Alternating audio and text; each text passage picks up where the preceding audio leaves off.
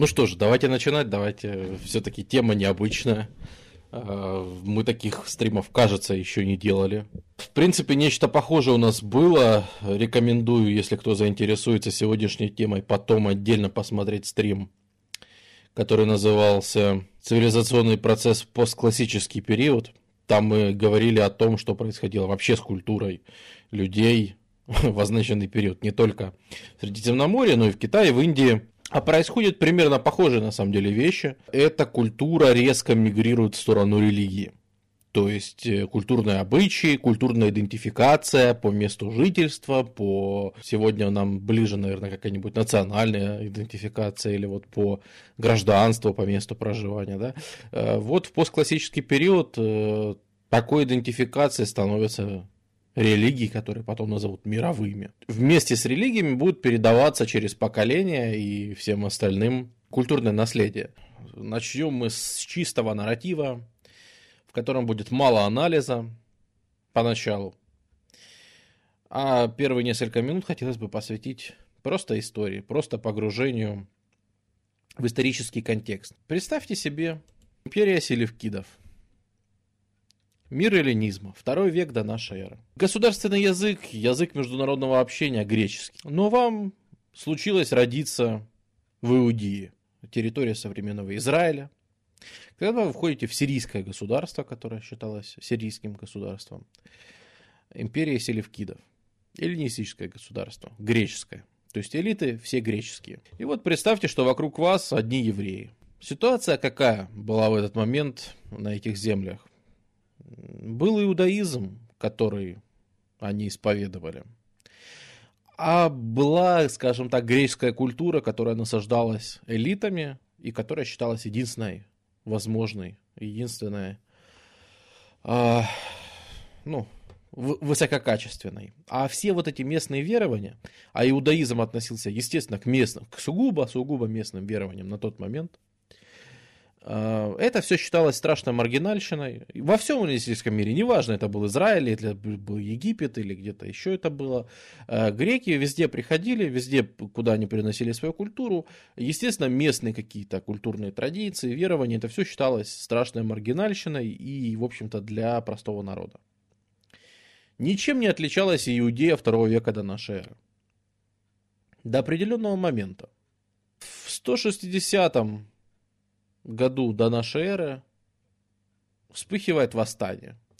Восстание народное, восстание еврейское, которое сносит все эти греческие элиты к черту, говорит, нам ничего этого не нужно, а мы хотим иудаизма. Хорошего, хардкорного, крепкого, который бы, значит, всем бы дал бы жару. Итак, на этих территориях уже к концу второго века до нашей эры э, восстание успешное, устанавливается независимое еврейское государство, иудейское царство, которое при помощи Рима как-то существует, борется с теми же селевкидами, борется с той же Сирией. И Рим уже активно влиял на политику в этом регионе, но еще не был готов так сам зайти нормально в тот момент, но в принципе всячески, естественно, эллинистическим государством а, помогал избавиться от их территорий.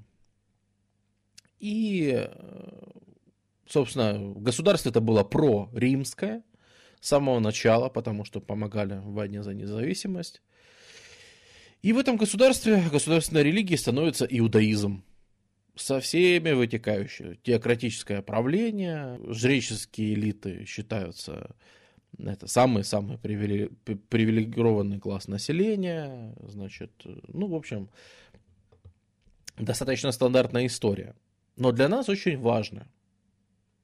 Потому что роль иудаизма на этих территориях была именно что государственная. Она была системообразующая. Но рано или поздно э, Рим все-таки приближается, Рим расширяется. И постепенно Иудея все больше и больше уже попадает под его влияние. И вот тут у нас сталкивается система римских ценностей, римского мира, римских религиозных каких-то верований, хотя римляне, честно говоря, были страшно практичны в этом отношении, греки относились к своей религии гораздо более серьезно, чем римляне. И э, римляне, они приносят на эту территорию удивительную штуку. Они приносят религиозный плюрализм мнений. То есть, с одной стороны, у вас есть государственная религия, местная, победившая, гордая, э, с которой идентифицируется местное население, а с другой стороны приходят римляне, которые говорят, не-не-не, господа, ваш вот этот вот второй храм, который вы там называете, это все прекрасно, но у нас в империи исповедовать может кто хочет, что хочет. Поэтому отныне э, на этих территориях, как и на всех других в Риме, вы какую религию вообще хотите исповедовать, вы такую вообще-то исповедуете. В силу наверное, географического положения, в силу разных обстоятельств, в силу того, что политически Иудея была такой вот, как Швейцария того времени, да, куда многие диссиденты съезжались и всякие такие товарищи. Начинается где-то века полтора-два хаоса идеологического. Потому что посмотрите, где географически находится Иудея. У вас с одной стороны есть э, римские федераты арабы, у которых какие-то языческие верования приходят оттуда. С другой стороны, у вас рядом вообще колыбель цивилизации Месопотамия с э, вообще древнейшими какими-то культами, с древнейшими религиями, которые там дошли еще вообще непонятно с каких времен. А дальше, еще там северо-западнее, у вас есть целая область гигантская, исповедующая зороастризм на тот момент и у вас всякие зороастрийские, солнцепоклоннические, огнепоклоннические культы приходят в эту область. С другой стороны, это же все-таки влияние греков очень сильное. Совсем рядом Сирия эллинистическая все еще. И э, всяческие греческие платоники, стоицизм греческий, вот всяческие философские течения, в том числе и религиозные, они идут с севера. Из Египта всяческие мистерии, культы, э, почитание фараонов или каких-то просто духов, или культы загробного мира. Множество их огромное количество. Они все идут через эту область. Она становится таким котлом, в котором ну вот где-то с первого века до нашей эры, в течение лет 100-150 происходит вот это вот идеологическое варево. Вот вопрос, так римляне их завоевали или присоединили? На самом деле этот процесс шел во множество этапов. Э, для начала государство в принципе было проримским, то есть влияние римлян было сильнее. Со временем они превратили в зависимую территорию. То есть э, это стала имперская провинция которая подчинялась э, ну, император там назначал, значит, своего там, э, своих насмотрщиков, там, прокуратора, там, всех остальных, которые были от Рима, но формально сохранялась автономия, независимость, там был свой царь, что там у него надо было, то есть вроде со сохранялась видимость автономии. А, а впоследствии, в первом веке нашей эры, уже нашей эры, э, и мы сейчас до этого дойдем, там будет, евреи подумают, что мы, значит, греков прогнали в свое время, значит, и римлян прогоним. Оказалось, что римляне как-то не греки, и они таких насовали этим евреям, что там полностью сравняли этот второй храм с землей. Евреев, короче, принудительно стали депортировать, расселять по всяким этим э, диаспорам, там, в общем, выселять вообще нафиг с этой территории. Иудаизм попал, как и христианство от него отколовшееся, в страшную немилость. Ну, вот сейчас мы до этого дойдем. И с тех пор там действительно уже никакой автономии, уже Иудея будет превращена э, в абсолютно римскую территорию. И, собственно, Иудея даже будет исключена как провинция, она будет в Сирии объединена. Если уж мы... И вообще это все будет называться просто Сирией. Вот. Э, там уже до, до конца Рима. И... Э, но пока, пока вот первый век еще до нашей эры, происходит вот такое страшное э, варево идеологическое, в котором и культы, и какие-то убеждения о том, что э, это будет игностицизм, то есть школы какого-то таинственного знания. У вас есть учитель, который приходит и открывает вам страшную тайну. Это будут культы Митры. Это будет культ египетских богов, там особенно Изиды, это в обязательном порядке. И находясь вот в так, э, какие-то года, ну я говорю, э, пока что мы говорим о первом веке до нашей эры, да, э, в районе вот нулевого года, грубо говоря, да, в районе вот нашей смены календаря. Дело в том, что в этот момент в Иудее все-таки евреи ощущают свое подчиненное состояние по отношению к Риму. И вот антисистемных настроений, вот во всем этом вареве разных идеологий. Ты можешь верить в то, что там... Я не хочу просто сильно пускаться в философию. Ну вот, например, о том, что мысль выделилась из, из непознаваемого, и там из этой искры там зародился наш мир, а вот там активно развиваются эти самые, значит, учения о демиургах, которые творили наш мир. Э, в общем, множество-множество течений, но в принципе у них есть одна общая черта. Они антисистемные. Все они, в принципе, проповедуют в том или ином виде, что, мол, fuck the system – что наша действительность это полная хрень, неинтересная, ненужная. И вот такое вот антисистемное отношение к тому, что существующая сегодня действительность, она плохая, она в чем-то не такая, как надо. А есть все-таки какая-то высшая справедливость, есть что-то вот большее, чем мы здесь. И в принципе, иудаизм в этот момент раскалывается надвое. С одной стороны, у нас появляются так называемые зелоты, знаменитые, ну, всем известные. Э, зелоты – это агрессивные евреи, агрессивные иудеи, которые говорят о том, что придет э, Мессия, придет вот пророк, которого мы возьмем на вооружение и пойдем убьем, например, всех римлян, всех перережем и опять наконец-то построим, значит, э, наконец-то восстановим опять торжество иудаизма на нашей земле и действительно всех поубиваем. А с другой стороны, у нас есть э, альтернативное движение, которое говорит, что придет Мессия, который не будет всех убивать а придет Мессия, который будет, который помирит и римлян, и иудеев, и, да и греков этих, которых резали, и всех вообще, кто живет на э, этой земле, но он их помирит не под государственным флагом, а под каким-нибудь там религиозным, идеологическим. То есть объединит на почве того, что, ну, грубо говоря, все, все же мы люди. Будьте же людьми. И это, в принципе, вторая сторона, да, то есть естественно, что одна половина считает, что надо драться, вторая половина, э, это тоже антисистемный подход, говорит о том, что, да вы знаете, забейте, не обращайте внимания.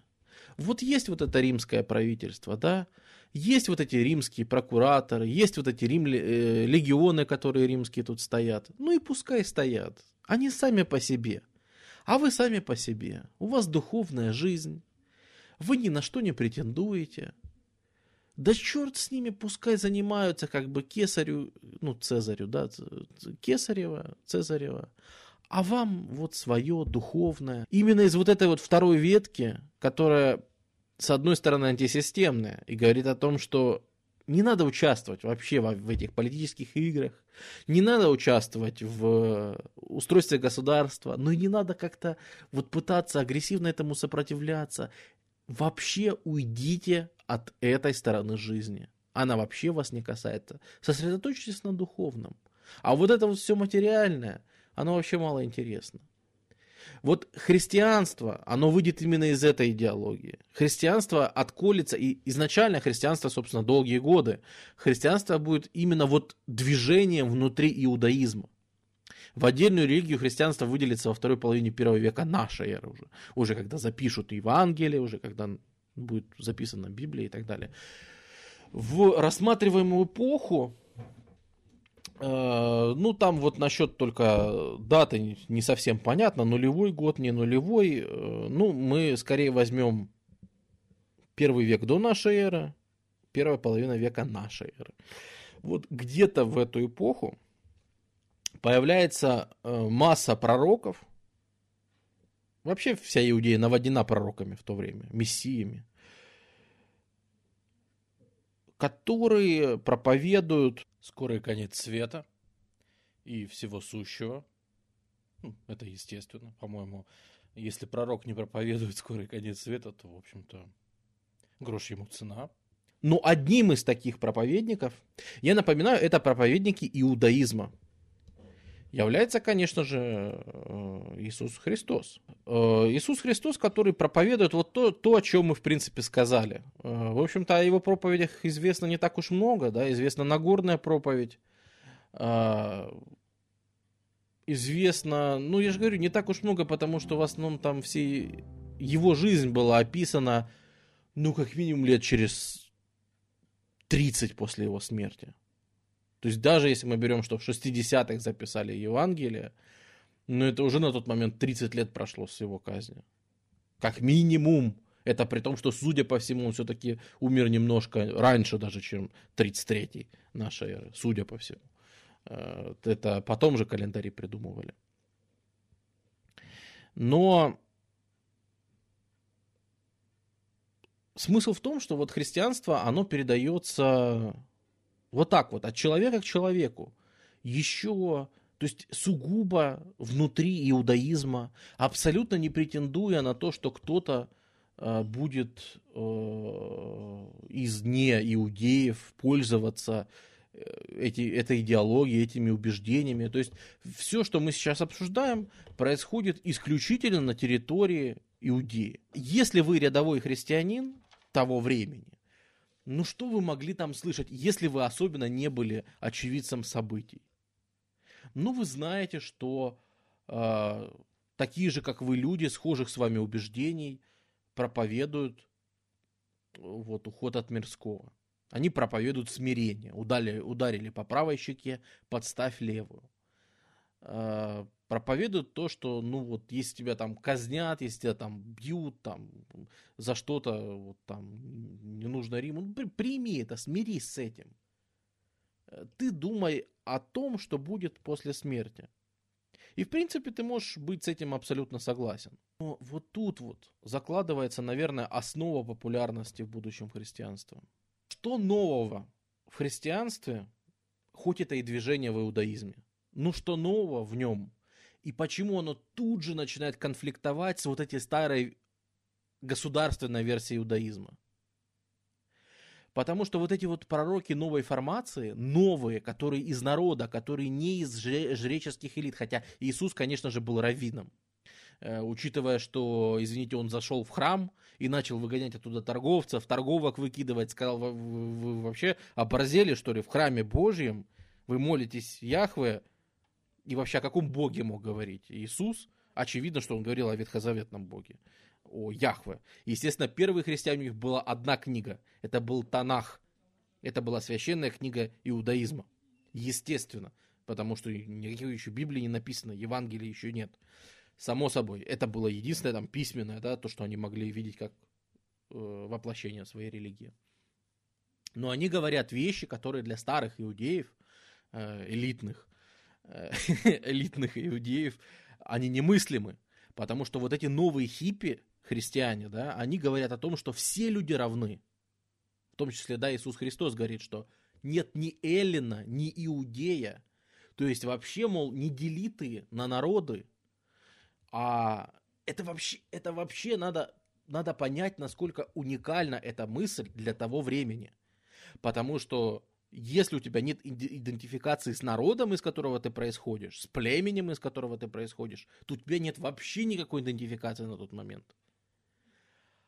Ведь даже иудаизм, он же крепко-накрепко привязан, хоть это и религия, то есть идеология, да, он крепко-накрепко привязан, опять же, к твоей национальности. Ты обязан быть евреем для того, чтобы исповедовать иудаизм. По-другому, ну, никак евреи избранный народ. Это, кстати, отчасти перекочует потом в христианстве останется, но очень прилизано в очень малых пропорциях. Но любая религия, да, даже у греков, если вы увидите, э, где живут греческие боги, Да в Греции они живут, на Олимпе, рядом с греками. То есть ближайшие к богам это греки. И любой народ, и любая религия любого народа на тот момент проповедует то, что этот народ, он специфический, он особенный. Любой народ в своей религии как-то обозначает то, что он особенный. Он богоизбранный народ. Хотя бы потому, что он знает про этих богов, да, он уже этим особенный. Иудаизм не исключение. Евреи, они специфические, это высшая раса. Именно и иудаизм высшая религия, да, естественно. А все остальные, в том числе эти жалкие римляне, нам пытаются чего-то тут какой-то плюрализм навязывать, да. Это же просто абсурд. И тут появляется вот эта вот секта, для, поначалу очень малочисленная, но быстро растущая, которая говорит, да нет, нет ни Эллина, ни Иудея.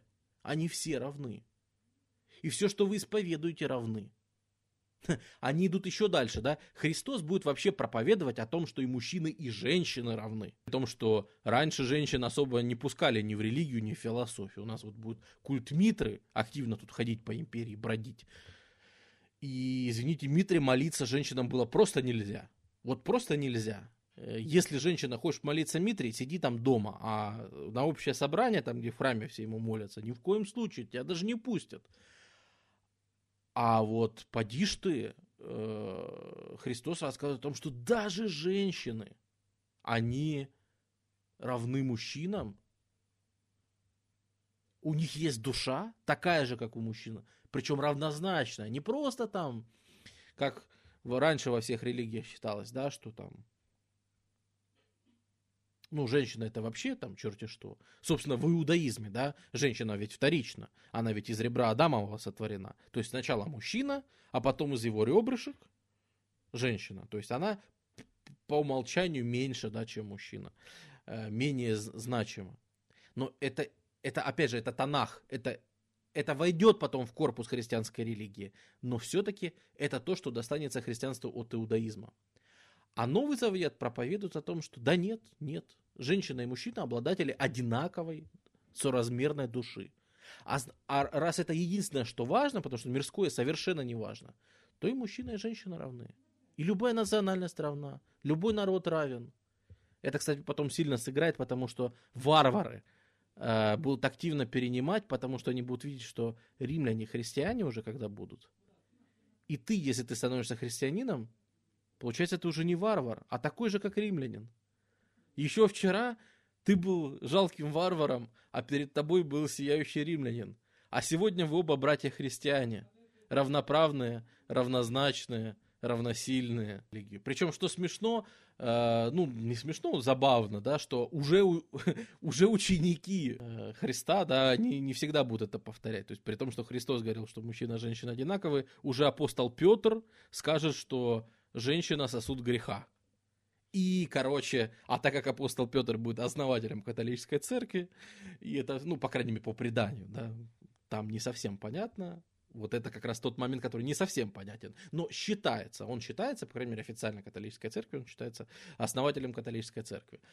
То есть впоследствии многие из этих вещей, они, конечно, претерпят значительные изменения, но изначально посыл был вот такой. И самые первые христиане, они исповедовали именно вот это. Понимаешь, христианство ранее, это вот маргинальная секта, не имеющая никаких сторонников ни в местном управлении в Иудее, ни в рамках империи, не имеющая ни письменных законов, ни правил. Единственная опора, которая могла бы быть религиозная, какая-то институциональная, это иудаизм. Так с ним же с первым они рассорились, христиане. С первым. Ну, собственно, да, знаменитая история о том, что вообще-то на Христа настучали, о том, что он тут хочет э, римское владычество свергнуть, э, рассказывает о каком-то царстве небесном. Чего царстве? Он что, царем себя мнит? Царем себя возомнил? У нас есть только один царь, и он сидит в Риме. И в Иудее вообще-то. Ну, значит, их уже два. Ну, короче, вот еще один какой-то царем себя каким-то называет. В общем, казнить его, да. Собственно, судя по всему, это как раз фарисеи подтолкнули. Это ребята как раз исповедующие второе вот это вот крыло. То есть это представители как раз старых иудейских элит. Э, и они с христианами в контрах были сразу, моментально и там по многим вопросам. Э, я же говорю, как минимум те, что эти осмелились говорить, что евреи не избранный народ, а вообще-то все равны. Э, еще одна очень э, важная идея, которая проповедуется в Иудее, и на которой стоит остановиться, потому что она особенная, это утверждение о том, что Бог тебя любит. Вот лично тебя, лиц, и Ангелис, Инферноно, и Thunderwind, и Левый Чел. Вас всех любит Бог. Вас всех. Вот не, какие вы есть, вот такими вот вас Бог любит. Во-первых, это идет сразу в разрез, ну, например, с тем же иудаизмом, где, как вы знаете, Яхве это просто, э, ну, в плане убийств просто чемпион.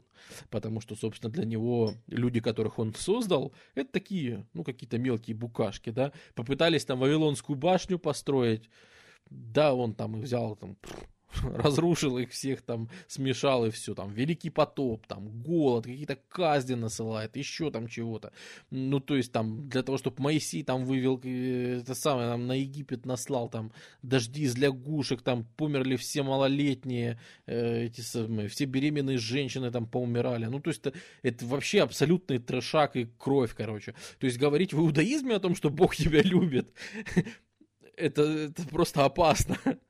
Вот. Э, у римлян боги, они такие, не то чтобы они тебя любят, им вообще на тебя параллельно. У них вообще своя жизнь, свои отношения, а то, что вот ты тут, э, значит, это, это ерунда. Нет, а у греков, в принципе, то же самое, да, боги это какие-то хитрые, и вообще-то, если ты им попадешься на глаза, они скорее будут против тебя козни строить. Есть отдельные ребята, типа Прометея, да, которые там пытаются для людей что-то хорошее сделать. Ну и Зевс к людям иногда питает какой-то, в основном к женщинам, питает любовь, и вполне определенную. Эм, ну вот разве что в таком виде, да, он может любить людей. И если Зевс полюбит конкретно тебя, лица, я тебя не позавидую. Эм, а вот если тебя полюбит христианский бог, да, в их представлении, то это вот чистая любовь, да, то есть э, чувство исключительно положительное и в каком-то смысле вас даже в чем-то уравнивающее. Ничего себе, ты удостоился любви высшего существа, демиурга, все создавшего. Ничего себе. И третья, наверное, очень важная мысль, которую высказывает христианство, и которая впоследствии тоже станет очень популярной, это мысль о том, что если у тебя в жизни чего-то не сложилось, то это вообще не страшно. Потому что единственное, что имеет значение, жизнь загробная. Это не такая новая идея. Например, у египтян она активно культивировалась в свое время. Э, египтяне тоже считали, что, в общем-то, загробная жизнь, пожалуй, будет поважнее чем жизнь тут. Но у египтян считалось, что загробная жизнь, она особо ничем не отличается от жизни тут. То есть ты пожил, потом пытаешься там попасть какими-нибудь путями, э, как там было, да, на весах, э, значит, взвешивают твою душу. И если ты хоть что-то плохое в жизни сделал, то вес, то твоя душа будет отяжеленная, да, вот этим грехом, преступлением. Она кажется тяжелее перышка. И если твоя душа там, не перевесит перышко, то, в общем, тебе кирдык. И никуда ты не попадешь. Вот, и первые христиане, они поэтому и умирали-то так легко. А вот когда говорят, там страшные гонения на христиан, их прессовали, а движение все равно выжило. Да оно потому и выжило, что для этих христиан в каком-то смысле – это была суицидальная наклонность, потому что если меня убьют сейчас, так в принципе неплохо. Я же сейчас попаду в мир, где гораздо лучше. Поэтому черт его знает. Может, может зачем мне этому так уж сильно сопротивляться? Мы, вот, собственно, мы сейчас находимся в районе нашей эры. Мы сейчас находимся во время перехода вот календарей, жизнь Христа хотя вот точно мы их даты не можем назвать, ну вот примерно в районе первой десятилетия нашей эры. Что происходит в этот момент? Его казнят. И вот тут случается первая интересная штука. Потому что уже последователей было довольно много, ну, для местных, да, для местной религии, там, э, в рамках э, Иерусалима, там, то есть в рамках там пары городов, да. Но его казнили, а конец света не наступил. Беда. Как же так? И вот это, да, вот такой поворотный момент, что казалось, что вот если его сейчас казнят, ведь это Мессия, который пришел умереть за наши грехи, то все. Ну, собственно, это и есть конец вот этого вот жалкого, никчемного мира. Его казнили, мир не закончился. Оказывается, тебе, то есть ты, может быть, там не был очевидцем, да, но внезапно проходит слух, да, что да, мир, конечно, не закончился, но он воскрес на третий день. Как известно, Фома неверующий даже пальцы вкладывал в раны, не мог поверить в то, что Христос воскрес. Говорит, что тебя правда там тыкали копьем, что? Но дело не в этом. Э, естественно, большинство людей, которые разделяли все эти взгляды, вот третьих, э, убеждения, что Бог, Он всемилостив, то есть Он вас всех любит, Бог это любовь, э, убеждение о том, что все люди равны, и убеждение о том, что загробная жизнь лучше, чем земная, это единственное, что объединяло христиан первого века нашей эры. Как и, в общем-то, ожидание второго прихода Мессии, на этот раз окончательного, второго пришествия, э, на котором, собственно, наш мир и закончится. Все остальное убеж... представление о Боге, представление о Мессии, представление о том, что такое священное, что такое нет – а сколько людей, столько мнений. Никакой кодификации, никаких символов. Вот тут, кстати, появляется первый символ христианства. Рыба. Рыба является первым и на тот момент главным христианским символом. А, я еще объясню почему. Но вы узнаете, что человек воскрес.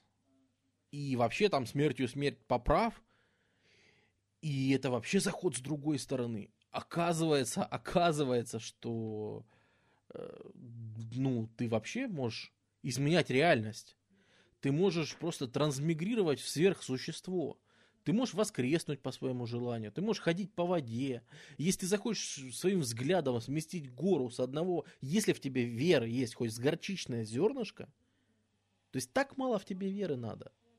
Но если в тебе есть хоть вера, хоть с горчичное зернышко, то ты своим взглядом можешь гору переместить с одного места на другое. И Иоанн Креститель будет говорить, что тот, кто окунется в воды Иордана, а Иордан это местная речка такая, э, в, в, как раз в этой провинции, да, вот тот, кто окунется в воды Иордана, то есть мы сталкиваемся с чем? То, что сейчас называется крещение. Э, всех христиан, как, собственно, ты принимаешь христианство, тебя крестят в воде.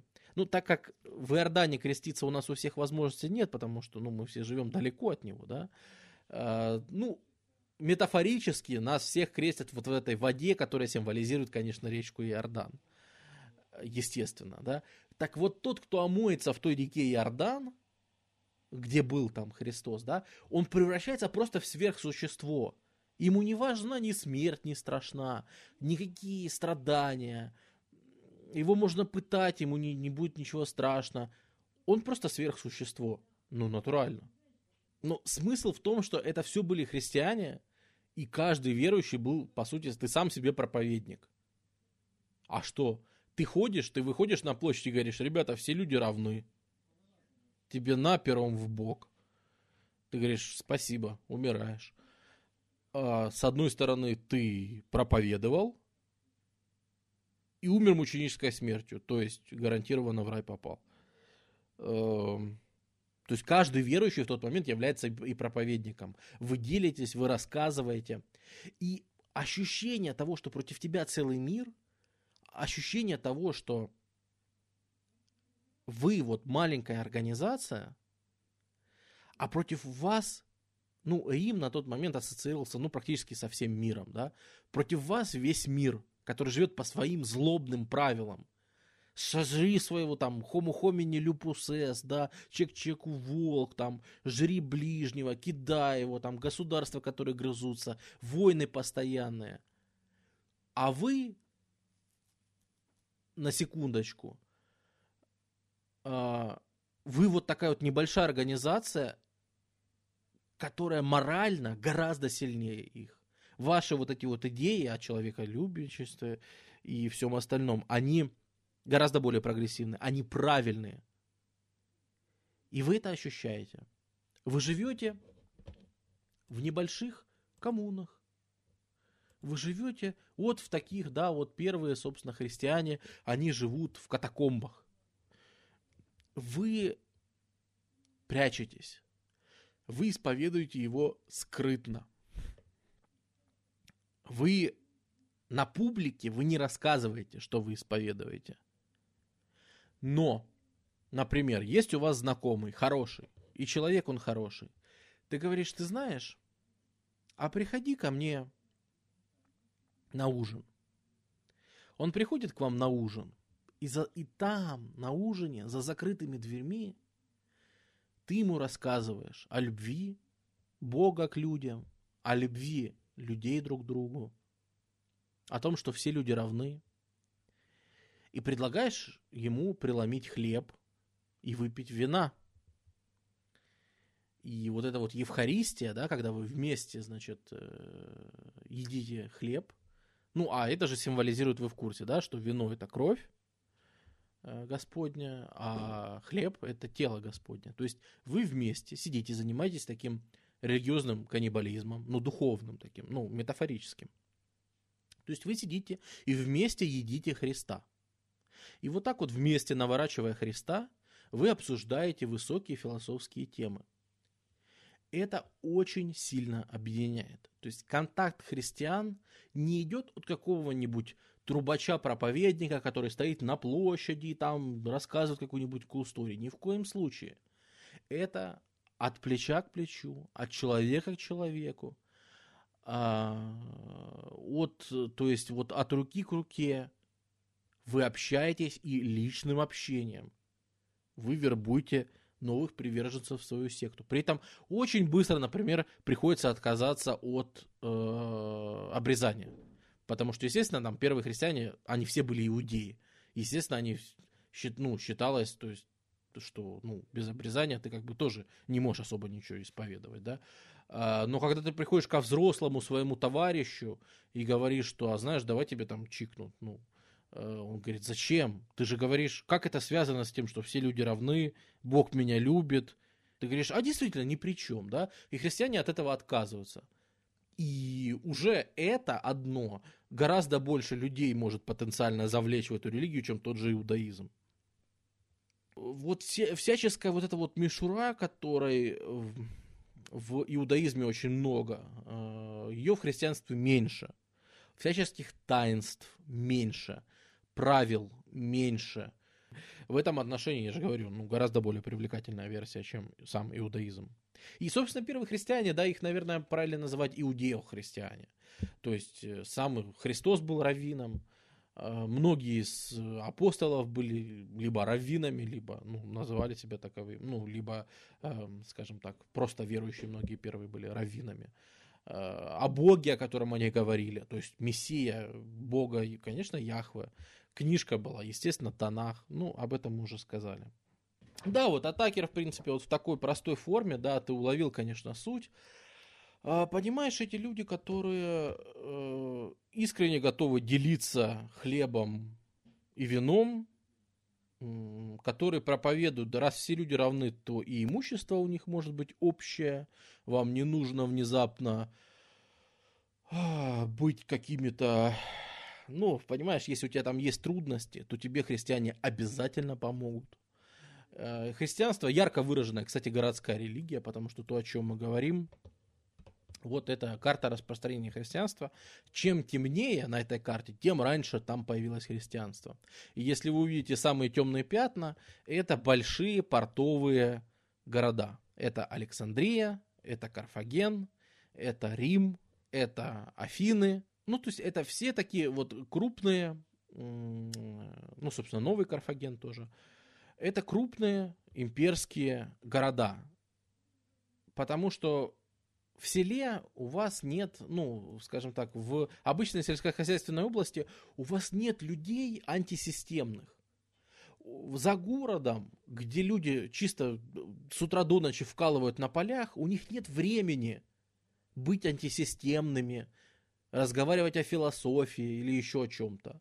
А вот в городах людей, которых система так или иначе, ведь это самый-самый-самый расцвет Римской империи.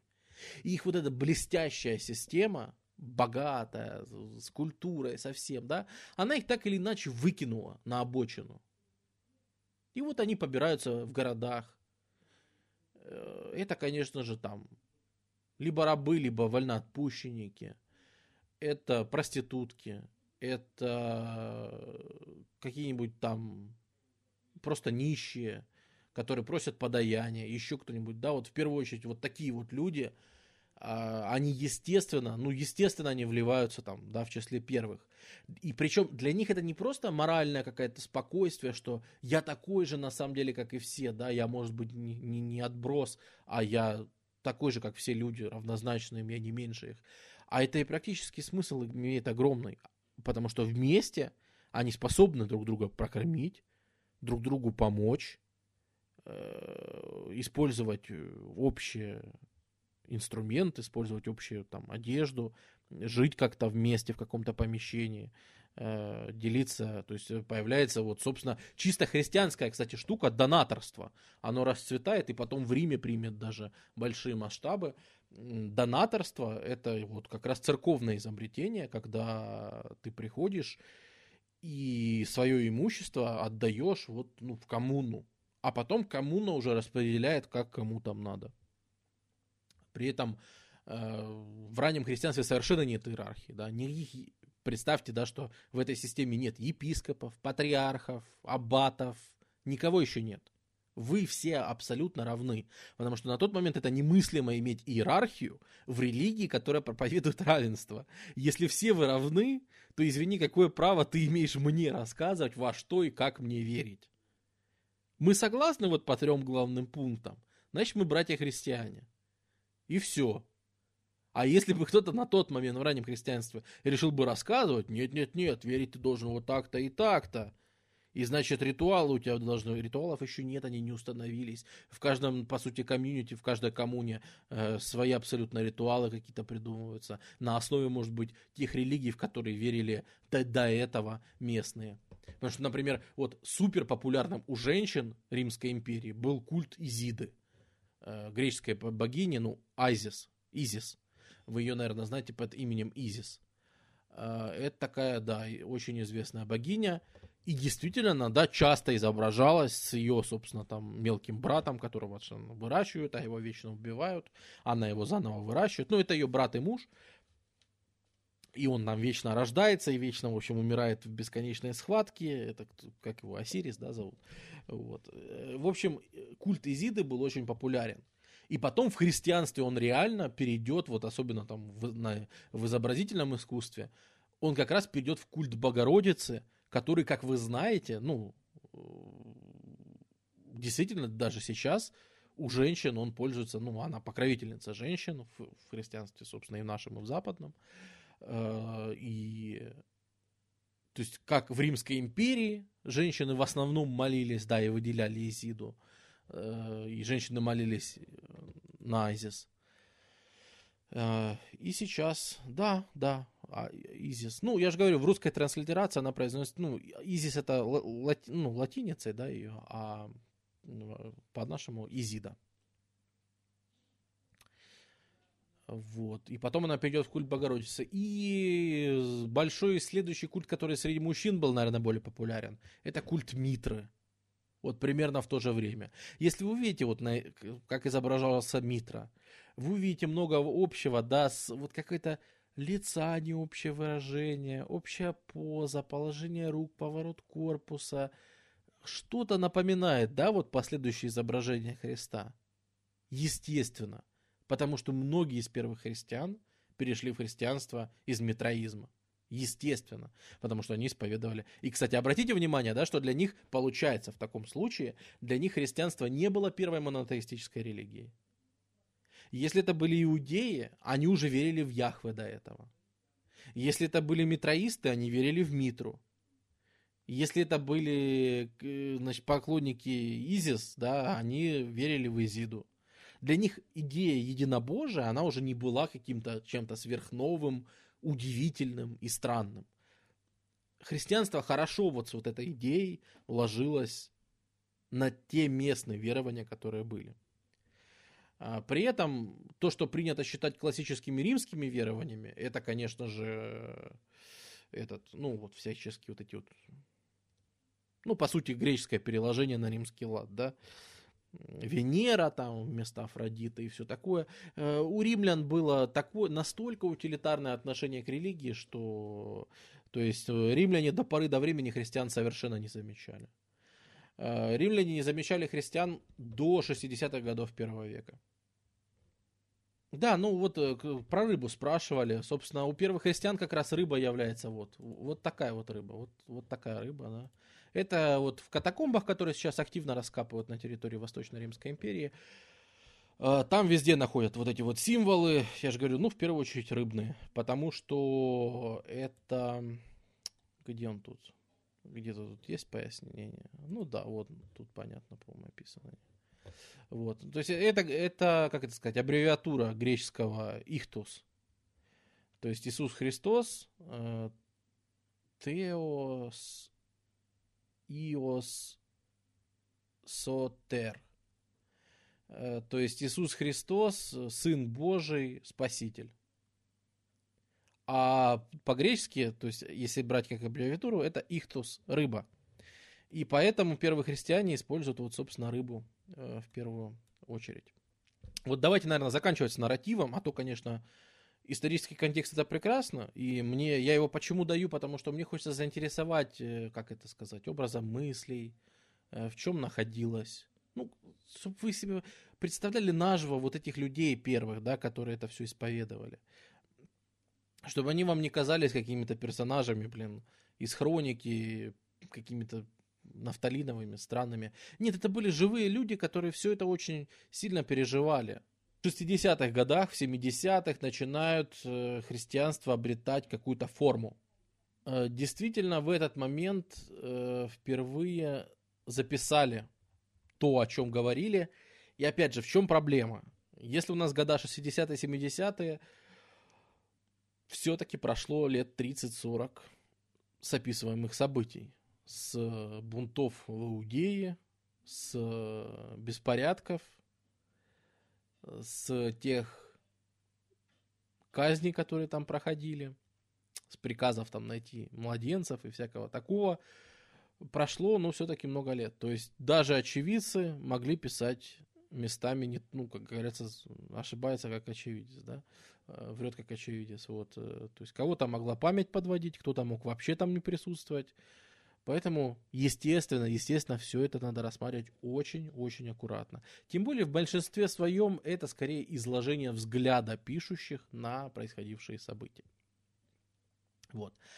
Но в эти же годы, в 60-е, происходит второе важное событие. Мы возвращаемся опять к евреям. Вы помните наших евреев, о которых мы говорили? Так вот, в 60-е годы они поднимают страшное восстание в Иудее и начинают так называемые иудейские войны. 60-е, 70-е годы в Иудее бушует гражданская война против Рима.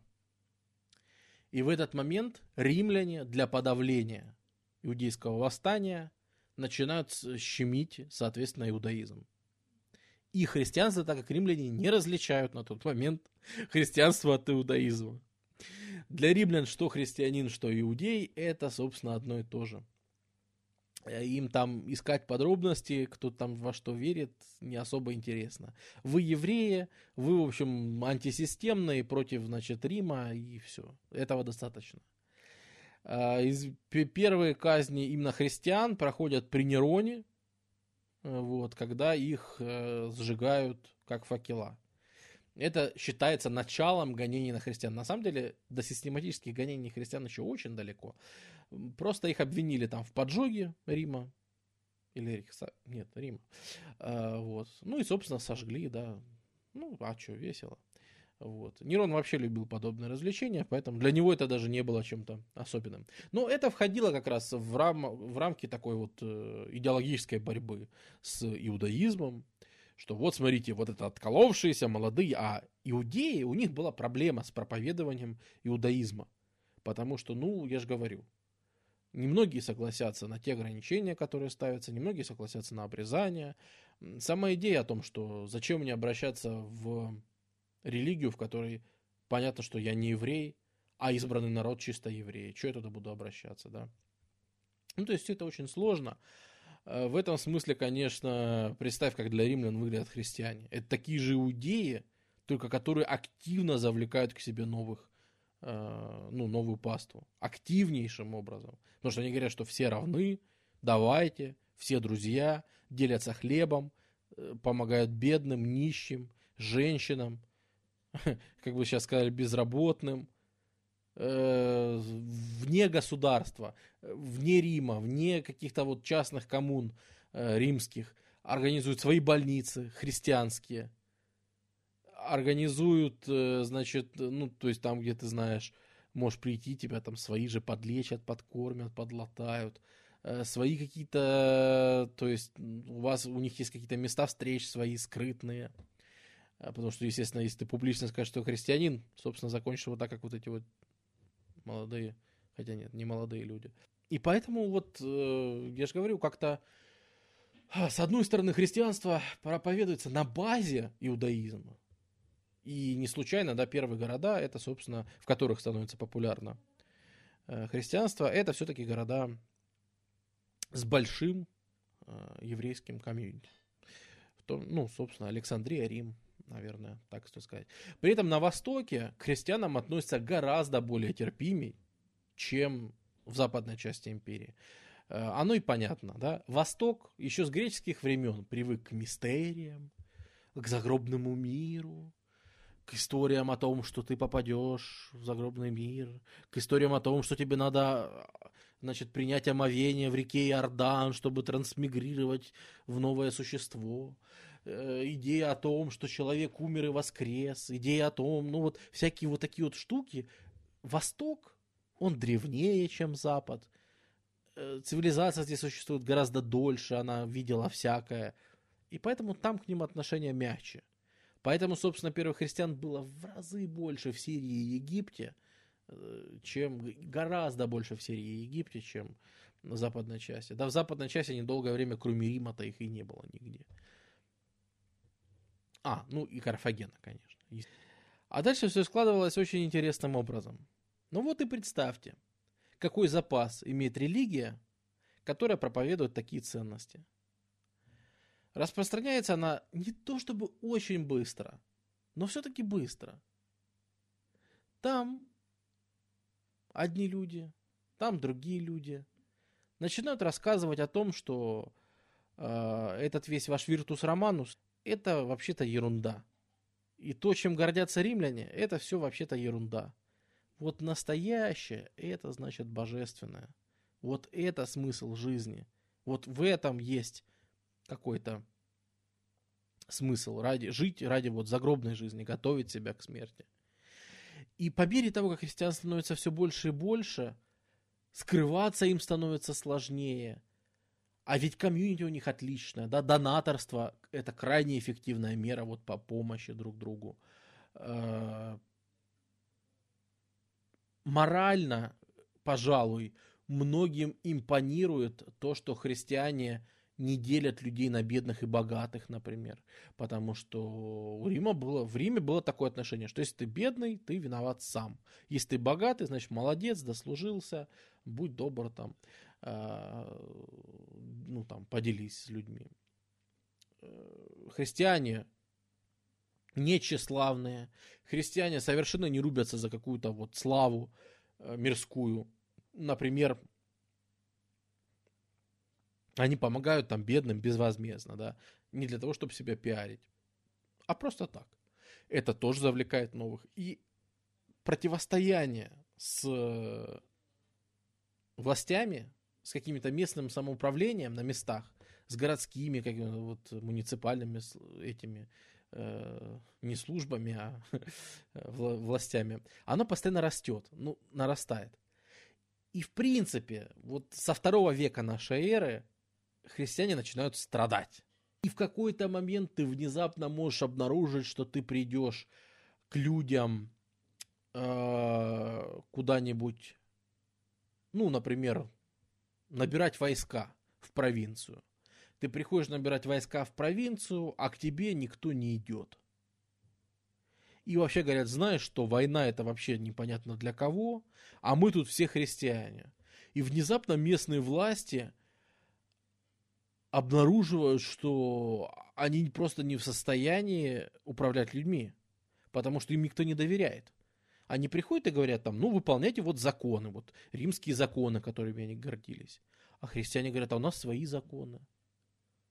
А зачем судить вот этого человека. А за что судить вот этого человека? Ударили по левой щеке, подставь правую. Мы сами там выбираем свой путь. Не суди, да не судим будешь. А ты, что сам безгрешен, пусть первый кинет в меня камень, кто без греха. И в таком духе. И как бы шаблон у римлян рвется конкретно с этих христиан, потому что такого они еще точно не видели. И Собственно, поэтому их и казнят. Казнят всяческими интересными способами. Э, больше всего их, конечно, будут казнить до э, в третьем еще веке. Но уже тут, понимаете, после, там вот, во второй половине второго века нашей эры в Риме начинается упадок.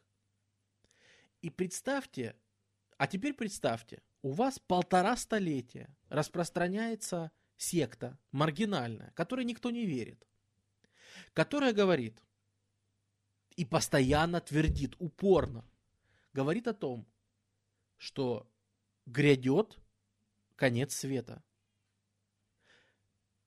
Придут народы Гогов и Магогов,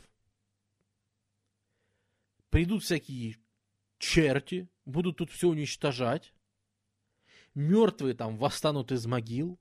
В общем, скоро будет конец света. И мы к нему движемся семимильными шагами. Мессия придет еще раз. Только когда он придет еще раз, нам всем будет кирдык. День поменяется с ночью, и все будет плохо. Полтора века их никто не слушал. Из важных лиц. Из каких-то важных служб, из э, большинства населения. Но со второго века начинается упадок Римской империи. И люди видят, что... Почему мы разберем на следующем стриме? Обязательно, если что, не бойтесь, мы этого не пропускаем. Если вкратце, э, такое явление, как пауперизация, то есть обнищание обычного населения Рима, э, растет очень сильно пропасть между бедными гражданами и богатыми. Естественно, это да, всегда ведет, в общем, к плохим последствиям, когда разница между бедными и богатыми увеличивается. Вот это все происходит в поздней Римской империи.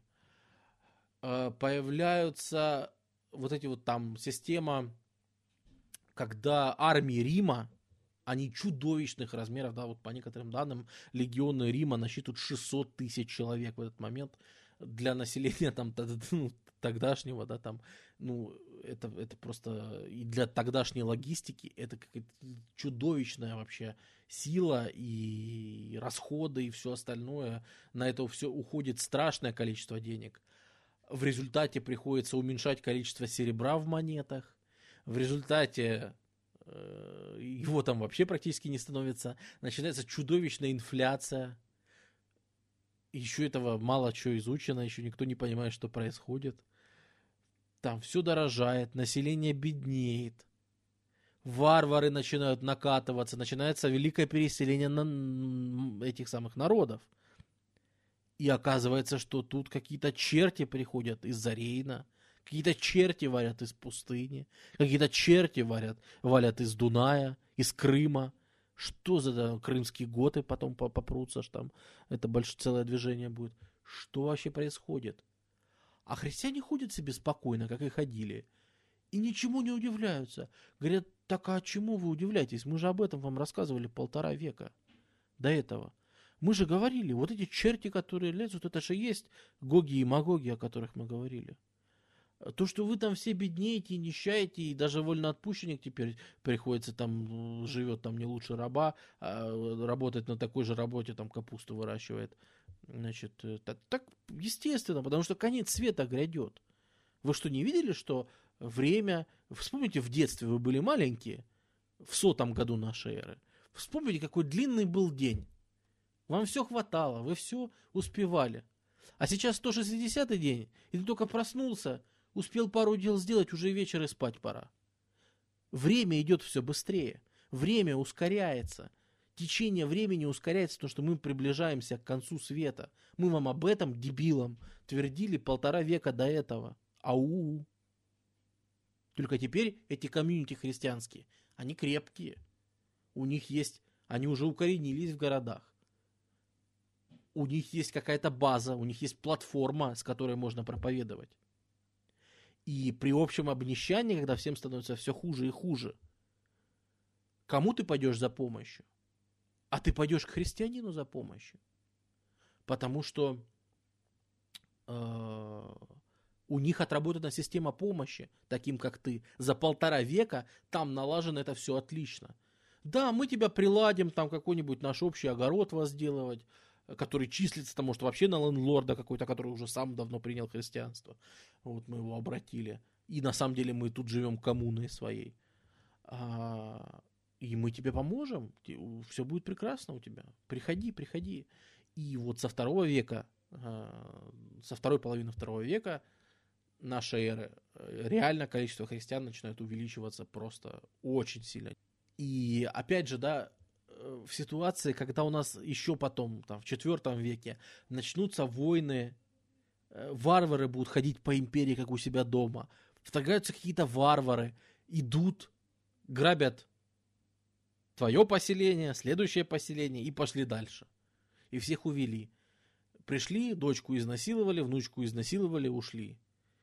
На кого ты будешь рассчитывать в этот момент? А только на христиан ты можешь рассчитывать. У тебя не осталось ни дома, ни скота, ни двора, никого. Кому тебе примкнуть в этой системе? Государство распадается, оно не может за собой уследить. В Римской империи без конца идут гражданские войны, без конца. Римская империя так и не смогла за все время своего существования решить вопрос наследования власти.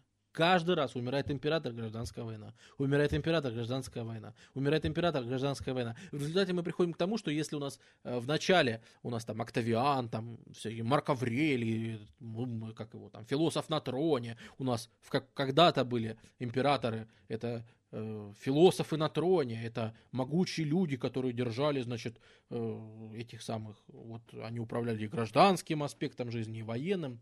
Мы приходим к тому, что у нас что не император, то солдафон. Реальный солдафон, который просто хорошо воевал, многих, многих людей зарезал, и его братья солдафоны сказали, слышь, давай ты императором будешь. То есть государство просто находится, входит в длительный-длительный, то есть Римская империя, она была настолько там богата, настолько интересно выстроена, что она разрушалась очень долго, но этот кризис затянувшийся, этот хаос, когда государство последнее, что его заботит, это жизнь простого человека, то для простого человека выход, собственно, остается только один. Это христианские комьюнити, которые реально парятся тем, чтобы как-то тебе помочь. И у христиан появляется цель в жизни.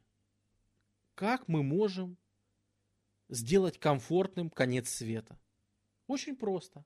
Если вернется Иисус Христос, если случится второе пришествие, а давайте мы ему устроим сюрприз. Придет второй раз Христос на землю, а мы скажем сюрприз. А у нас сто процентов христиан на земле. Мы все христиане, мы все праведники, мы все исповедуем эту религию. Нет ни войн, ни убийств, ничего. И мы все дружно, вот целым скопом идем в рай и устраиваем просто э, милкшейк-вечеринку и драки подушками. И просто мир, дружба, жвачка. Ничего себе. Это же достойная цель. Сделать всех, весь мир, даже Аллаха, сделать всех христианами. Всех абсолютно все будут христианами, когда он придет во второй раз. И это становится достойной целью. И любой христианин там, со второго века, он уже не, не столько заботится, не только заботится о том, что вот моя личная духовная жизнь, моя семья, мы будем исповедовать, а о том, чтобы рассказать всем о Слове Божьем, рассказать всем о том, что такое истинная религия, обратить всех, потому что видно же, видно же, что грядет, грядет сейчас нас всех тут накроет. Надо быстрее, надо торопиться, пока не настал конец света, всех обратить в христианство. Пенсионер, большое спасибо. А, и, естественно, вот тут, пожалуй, когда вот так сильно напирает э, христианство, вот, пожалуй, вот тут оно входит в жесткий конфликт с римским государством. Вот тут уже э, появляются императоры, с, собственно, вот где-то 190, там 185 и после него, э, когда христиан начинают уже сильно прям уничтожать, потому что христиане, судя по всему, по римским представлениям угрожают просто существованию государства. По крайней мере, в такой форме, в которой Рим его видит. А, по крайней мере, там вот власти, да, ты, ты, они плохо управляемы, бегают, проповедуют чего-то там, в общем, кошмар. И начинаются гонения. Но интересная штука за, как, как говорится, зацените иронию просто. Вот в, представьте, что все эти императоры, они заняты двумя вещами в этот момент. Борьбой друг с другом, то есть просто резней. И, допустим, подавлением христиан. Как-то пытаются сдержать распространение христианства в империи. Гонением на христиан. Но в этой резне они постоянно друг друга убивают. И в результате за 50, что ли, лет описываемой истории все императоры, которые объявляют гонения на христиан, они все погибают насильственной смертью. Пришел Валериан, говорит, мочи христиан.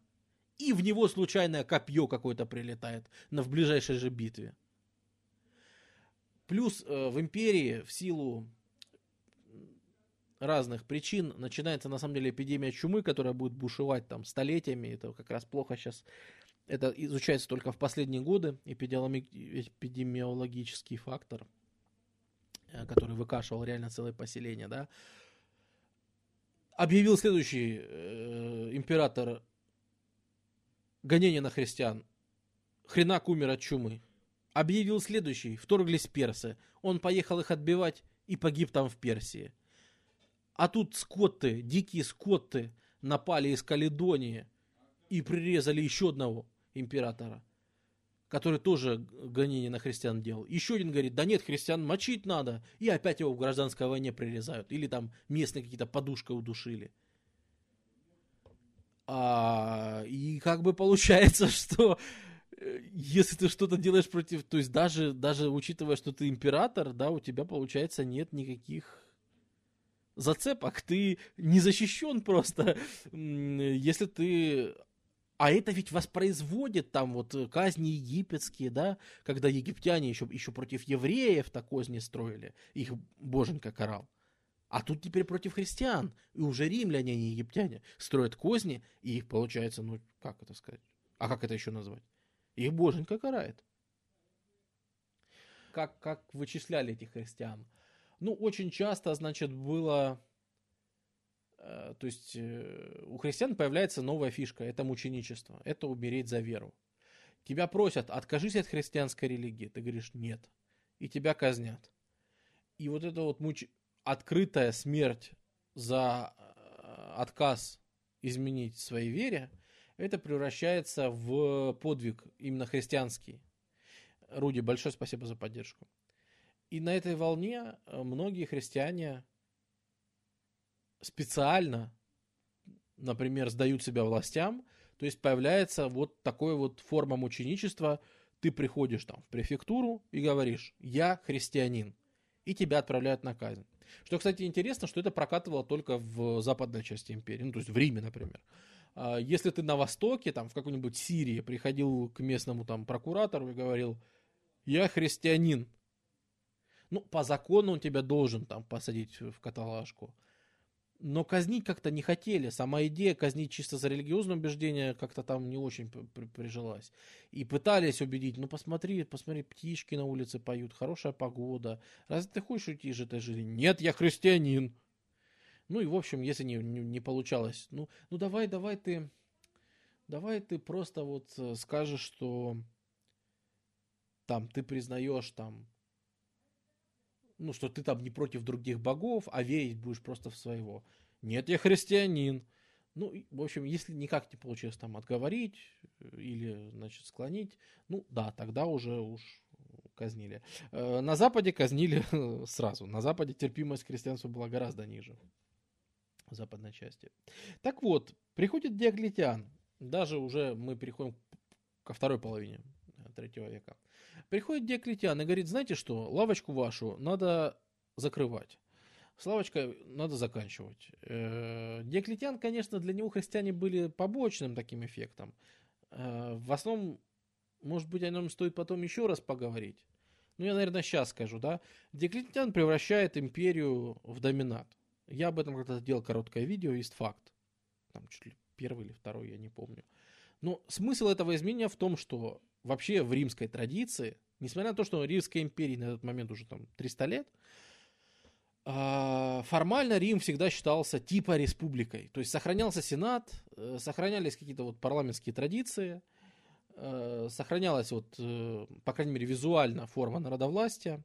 Сам император всегда назывался принцепсом, принкепсом, то есть первым среди равных, вот якобы есть вот элиты. И он такой же, как они, но просто чуть-чуть равнее, да, чем они. Это все, конечно, было формально, потому что реально понятно, что полнота власти была у императора. Ну, Диоклетиан вот эту лавочку сразу закрывает. Он говорит, знаете что? Сенат вон, все вон, я ваш господин и бог. Официальное обращение к императору теперь Доминуса Деус, господин и бог. И устанавливают то, что сейчас в истории называется режим домината в Римской империи. То есть Диоклетиан говорит, что какие там христиане? Я ваш бог. Вы на бога хотите покуситься, что ли? Э, Он хочет сделать покушение на императора, что императоров реально режут, их там вот э, до Диоклетиана их там прирезали там штук 10. И вообще непонятно, кого считать императором, кого нет. Но что некоторые успевали себя прогласить, провозгласить императорами, не успевали даже в Рим въехать, их убивали. Само покушение на императора, да, он хочет сделать делом напрасным и греховным. И он перенимает вот эту вот эллинистическую традицию, когда правитель там Селев- Селевкидов или правитель Египта, Птолемей, да, когда они считались одновременно божеством.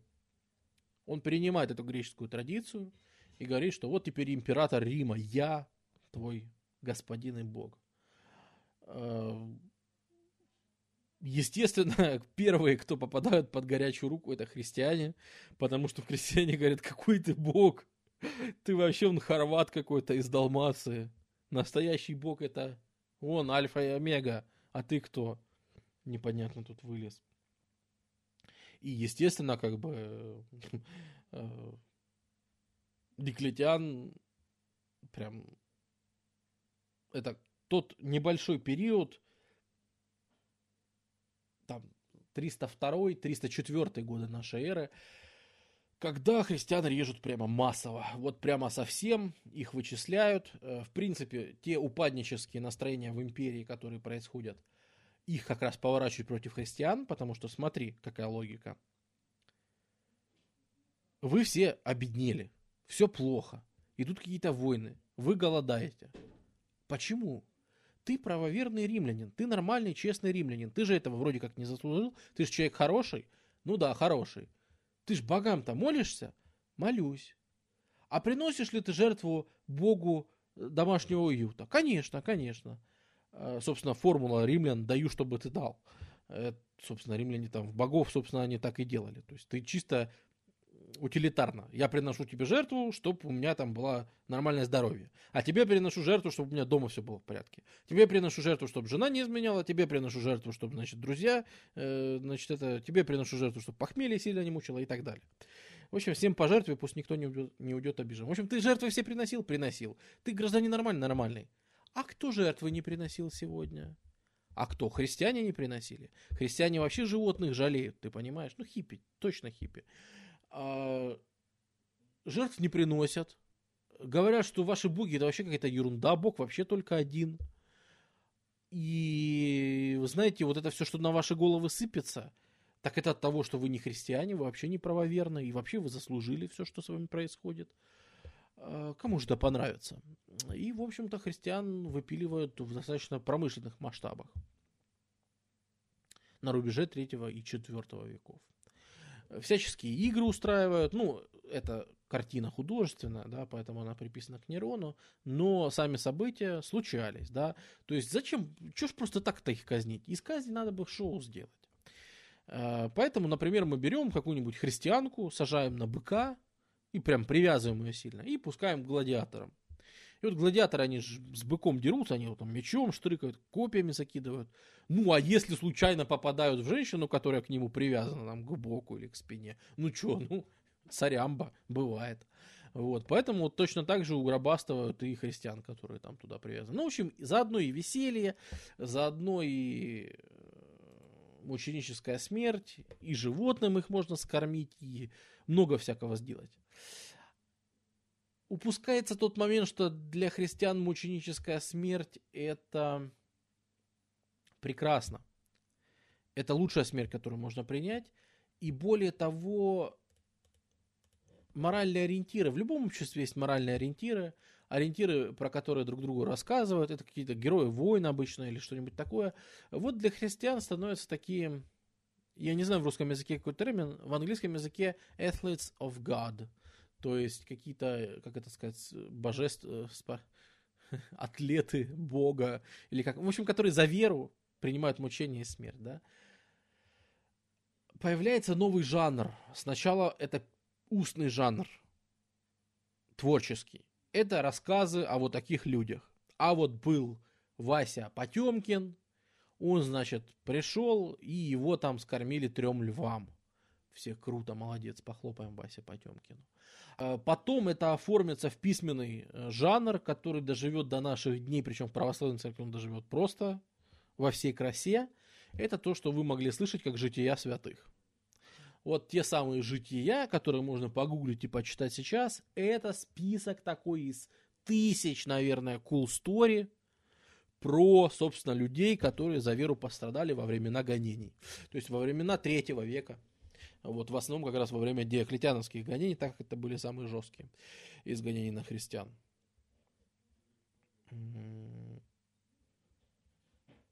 Это всячески почитается и в каком-то смысле даже укрепляет, наверное. Э, то есть христиане готовы к этим всем испытаниям. Они все эти испытания воспринимают как да, да, да, да, мы страдаем. Такова наша... Мы же об этом и говорили, что все будут страдать, а мы тем более. Ведь Христос еще нам сказал, что я не мир вам принес, а меч. Вот это он имел в виду, что мы будем ходить, нести его слово – мы будем всем рассказывать, что мы мир вам принесли, а нас резать будут мечами. Так смотрите, так и оказалось. Тем более, тем более он был прав. Тем более. Э, так, э, NTY, понимаешь, где к Диоклетиану принято относиться плохо из-за как раз вот кровавых вот этих всяких событий. Но, честно говоря, смерть Римской империи он отсрочил лет так на 150, на секундочку. Кроме шуток. Потому что вообще-то Римская империя не то что могла, а если нормально изучаешь ее, то начинает казаться, что она должна была распасться в начале третьего века.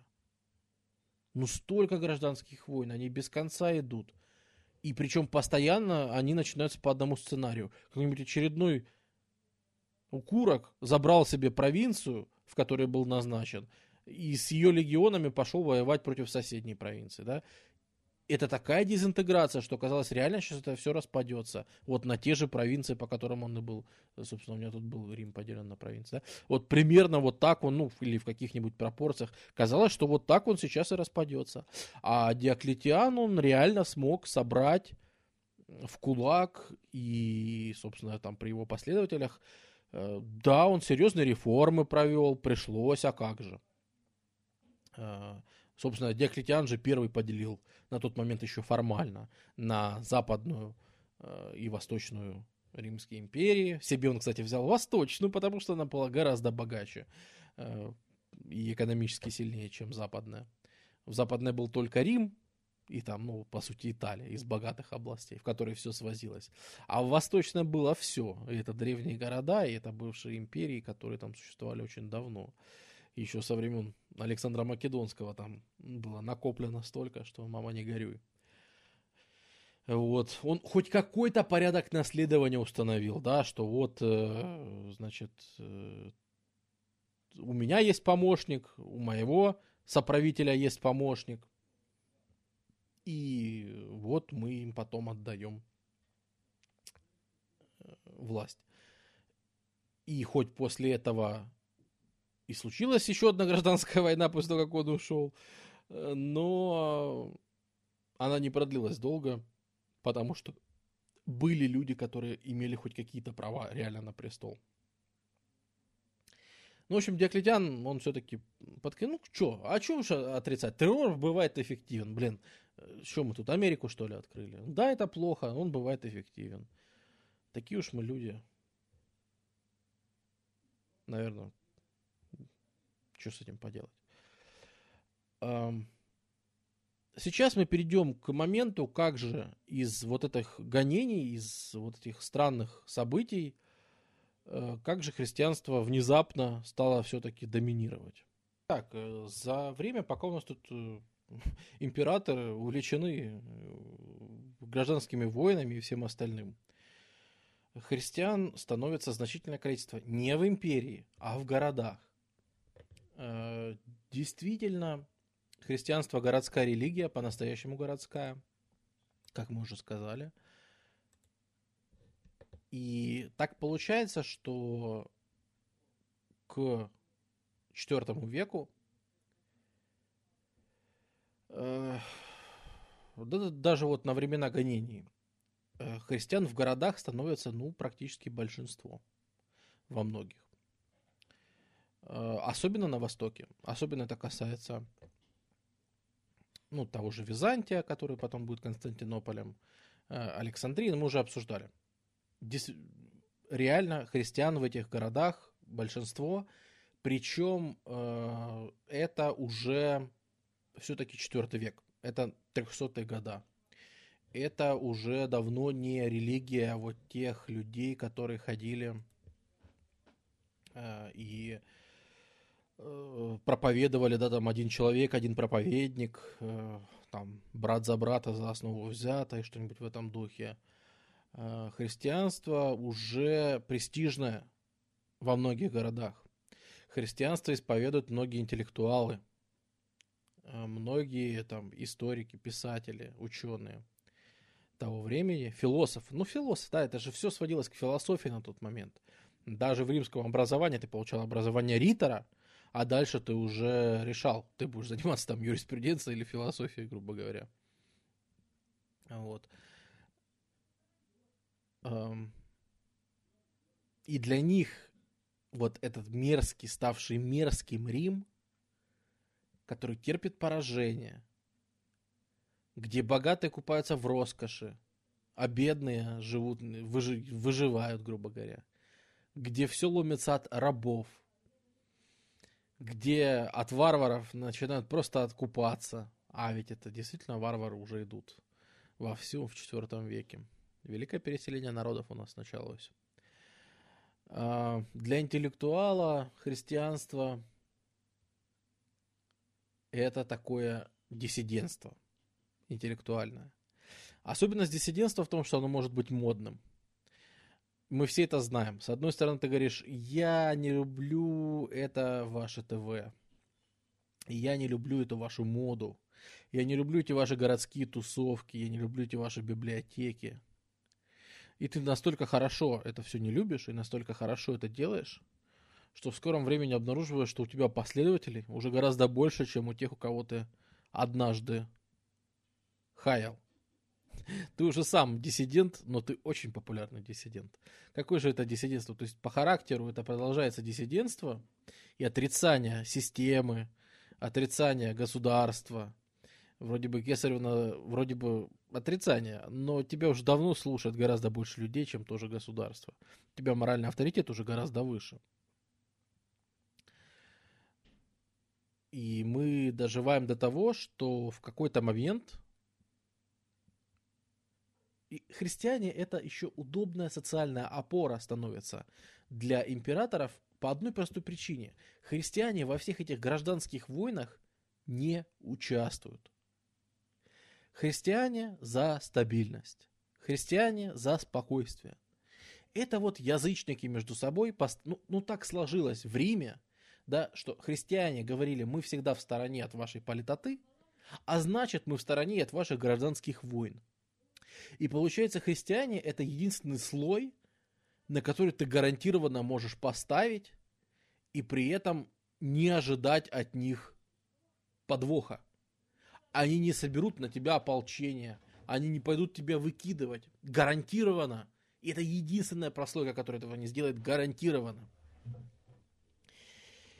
И первый император, который догадался поставить это себе на службу, Константин, которого впоследствии назвали Великим. Тоже человек достаточно простой, ну как простой, не то что простой, сын все-таки крупного полководца, но не сказать, да, чтобы там какой-то он был особо выдающийся человек. Э, то же самое приходит на волне вот этих вот всяких военных э, восстаний, гражданских войн, потому что Диоклетиан-то был умный человек. Диоклетиан вот этот вот порастерзывал людей, погонял всех, э, значит, всех по струнке в государстве построил, всех зашугал, сказал обращаться к нему как к Богу, А, а как ранние христиане относились к рабству? Ну, как они относились? Так же, как и как ко всему остальному. То есть мы все рабы Божии. Поэтому кто там чей раб на земле особо не влияет. То есть раб, он своему хозяину равен духовно. А как они там на земле взаимодействуют, особо значения не имеет. Э, понимаешь, э, то общество, в котором они выросли, это Айкумена Римской империи, общество без рабства они себе представить просто не могли. То есть это норма жизни. Ты родился, и ты с детства видишь, да, что есть там честные люди, есть нечестные. Есть люди с чувством юмора, есть люди без чувства юмора. Если тебе кто-то скажет сейчас, да, что возможно истребить и создать такое общество, в котором у всех прекрасное чувство юмора, да, а людей, которые, это что шутка была, их или там триггерт, да, таких людей просто не будет, ты сказал бы, вы что, смеетесь, так, так не бывает. Вот тогдашние, тогдашним людям, если бы кто-то сказал, что института рабства когда-то не будет вообще, тебе никто не поверил, так не бывает. Покажите мне, где нет рабства. Из всего мира, который они видели, в котором они крутились, в котором они общались, из всего, что они знали, все говорило только о том, что, естественно, рабство это самые обычные положения вещей. Поэтому я же говорю, христианство даже никак не стало, то есть э, рабство не было, не воспринималось так, как мы сейчас воспринимаем, что вот рабство, это же явно угнетение одного человека другим. Для древнего мира, блин, ну а что ты хотел? Как бы, да, это угнетение, ну, а что, по-другому, что ли, бывает? Константин действительно делает опору на христиан, и в гражданской войне, э, ну, есть, скажем так, э, у этого еще одна подоплека. То есть легендарно считается так, что он сделал опору на христиан, потому что когда воевал в гражданской войне, там в 312 году у него была, была большая битва против его соперника по Риму в очередной гражданской войне. И перед битвой он увидел в небе лабарум. Он увидел э, эту христограмму, вот эту вот, всем знаменитую. Собственно, э, и после этого до конца уже Римской империи у всех римских легионов вот это вот был, собственно, символ. Э, ну, то есть это Хи и Ро. То есть Христос. Ну, это греческие буквы. Э, Константин, он, если вы знаете, он переносит столицу в Константинополь, собственно, он потому и Константинополь, который ныне Стамбул, который делает столицу Римской империи Константинополь. То есть Рим это, конечно, круто, но э, Восточная империя богаче, э, население там гораздо больше, плотнее. И поэтому как-то кажется уже на тот момент несправедливо, да, что вот Рим, э, пускай он все-таки будет вот там, а у нас тут, значит, все столица, моя столица будет в Константинополе. Ну, то есть это столица западной части, а по совместительству и главная столица в империи с точки зрения Константина. Там впоследствии еще будет несколько императоров, которые будут менять. То для одного будет Рим важнее, то для другого Константинополь. Собственно, так и продолжится, наверное, до распада. В общем, две столицы будут у государства. А, но сам Константин приезжает в Константинополь, действительно. А, и делает он э, ставку на христиан, и в том числе на христианских интеллектуалов, при этом сам не будучи христианином, что очень интересно. То есть его, э, он уже когда будет умирать, он на смертном одре попросит, чтобы его крестили, чтобы умер он в христианстве все-таки. И его крестят, и, кстати, крестят, судя по всему, насколько мы, ну, до сих пор это, в это сложно поверить как-то немножко, но что-то по всем данным получается, что его крестили в арианскую версию христианства, то есть то, что, э, ну, собственно, вообще-то ересью считается, то есть, а, наверное, одна из самых первых больших ересей, это как раз будет арианская ересь.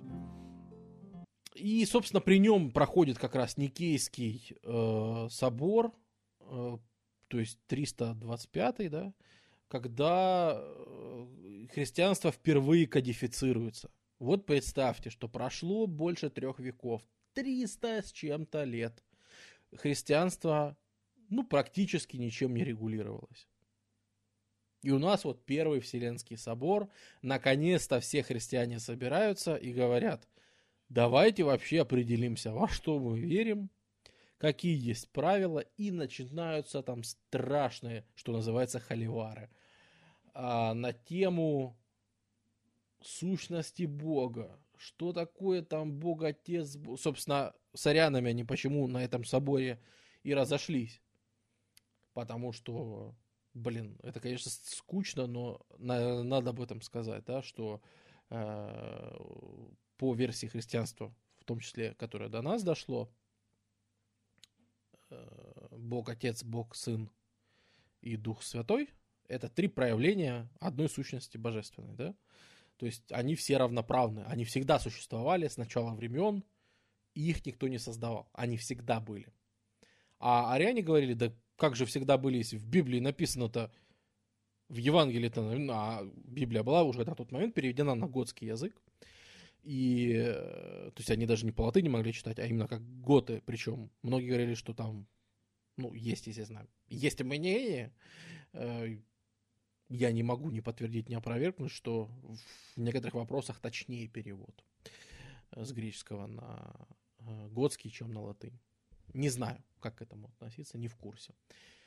Эм, так вот, они говорили, как же, как же-то они единосущные, если в Библии написано, что Бог Отец сотворил Сына и послал его вот на землю. Значит, что? Значит, сын тоже им сотворен. Значит, сын, то есть Иисус, он меньше Бога. Ну, логично, раз Бог его сотворил.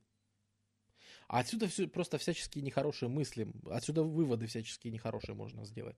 То есть вопрос не, не только теологический, вопрос-то и практический, потому что э, Бог-то и человека сотворил, и Иисуса сотворил, мы так сейчас договоримся до того, что Иисус вообще человек. А уже к IV веку такое уже сказать это страшная ересь. Этого уже тебя христианином никто считать не будет. При этом в первом веке наверняка многие так считали и открыто говорили, и это все обсуждалось, и, ну, наверняка. Вот. Ну и вот многие вопросы действительно там решаются, христианство кодифицируется, появляется нормальный крест, который мы знаем, что вот договариваются о том, что вот будет наш символ, это крест, э, символ веры, значит, во что мы веруем. Любой христианин, если у вас есть знакомый кто-нибудь, любой христианин, которого вы встретите, ну, если он настоящий христианин, то сейчас, наверное, христианами себя называют люди даже, которые не знают, как креститься, креститься.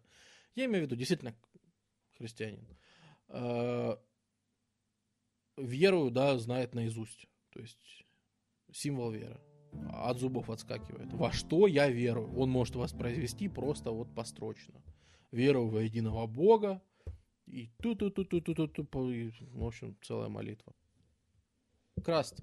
Окончательный вариант Библии это четыре Евангелия. Четыре Евангелия написано, э, значит, первые написаны в 60-х, в 70-х, э, потом в 80-х, в сотых и в 120-х. Т- К 130-м у нас есть записанные на, на греческом Евангелие. То есть полностью оно оформлено, оформлено к, э, ну, считай, сто лет, да, прошло. Но это же просто книги. А вот что происходит на Никейском соборе? Э, понимаешь, э, там собираются и говорят, смотрите, сколько у нас понаписано-то за три века. Посмотрите, сколько у нас всего понаписано. И разбирают, сколько есть Евангелий. И говорят, знаете, Евангелие от Фомы нам не подходит. Фигня. Евангелие от Марии Магдалины нам не подходит. Фигня. Евангелие от Иуды нам не подходит. Фигня. А там же каждый апостол, естественно, по своей версии событий написал. Вот, в общем, все это нам не подходит. А значит, нам подходит от Луки, Матвея, Иоанна. Как только Константин вот делает самое главное. Э, христианство государственной религии. Он видит, что в его любимой западной части, в его любимой восточной части империи, в городах христиане большинство, при том, что по отношению к населению империи их, наверное, процентов 10-20 на тот момент от всего населения империи. Но в городах это подавляющее большинство. Там 90%. Вот. И что тут интересное? Э, Что христианство становится действительно государственной ре- религией. И вот тут, о, что происходит вот тут? Внезапно у нас оказывается, что у христианства есть иерархия. И христианство, которое вот три века, даже больше, было антисистемной религией, которая взошло на том, что отрицало государство и его давление на человека и все такое – это же христианство воссоединяется в сладком восторге с государством и становится государственной религией. На тот момент, как я уже и сказал, да, задача христиан, многие и видят в этом задачу, сделать всех христианами. Поэтому на тот момент это уже хорошо. Это уже не то, что думали себе ранние христиане. Э, Значит, значит, мы сможем, смотрите, всех язычников обратить в христианство. Значит, можно с помощью государства христианские ценности проповедовать. Что делает тут же э, Константин? Он запрещает гладиаторские бои, потому что люди там ходят, это вообще страшные страсти. Люди смотрят и радуются, как народ друг друга режет. Что это такое? Неинтересно это, не надо такого значит, запрещает э, гладиаторские бои, финансирует строительство нормальных храмов. Чуть-то христиане трутся по каким-то катакомбам, чуть они по каким-то закрытым. Надо строить красивые храмы. А еще золото туда запихаем. То есть христиане, которые вообще отрицали всяческое... То есть люди жили чем? Тем, что делились там хлебом, вином друг с другом, да? Э, Напоминаю, что в Средиземноморье вино не было алкогольным напитком, вино пили литрами, э, просто разводили водой довольно сильно. Ну, то есть это как хлеб и вода по-нашему, да. Вот хлеб и вино. Э, Потому что там теплее, оно и от жары помогает, и вообще неплохо. Так вот, хлеб и вино, да, то есть это религия, которая заточена под, э, грубо говоря, то, чтобы делиться самым необходимым, внезапно оказывается, что а давайте мы построим каменный собор здоровый, а еще там золотом все покроем, а еще одежды сделаем красивые. Язычники, мы же их знаем. Посмотрите на этих язычников. Язычники, они же все быдло. Посмотрите, построят свой идол, какой-нибудь рубин ему в бошку воткнут и танцуют вокруг него, радуются. Ну, быдло, что с них взять? быдло, конечно, но они нам в церковь нужны. Нам надо Христа порадовать, когда Он второй раз на землю придет. Поэтому для того, чтобы они пришли в нашу церковь, особенно вот из села, которые попроще, надо, чтобы их золото, чтобы на них, надо, чтобы ярко было, кадилом перед ним покрутить. Надо, чтобы крест был так, чтобы из золота чистяком или из серебра на худой конец, если нет. И все отделано было. Плюс Константину очень сильно понравилось, как у христиан организовано самоуправление. Вот эти вот коммуны, опять же, которые столетиями создавались, и в которых все налажено, взаимопомощь, распределение благ, их надо поставить на службу государства. Вот эти вот епископы, которые управляют коммуной, они становятся госслужащими. Они включаются в имперскую систему управления. То есть, получается, у нас теперь есть, как это сказать, три параллельных управления на местах. Это старая гражданская префектура, которая у нас там есть, которая уже вообще в это время вообще ничего не значит, это просто синекура какая-то.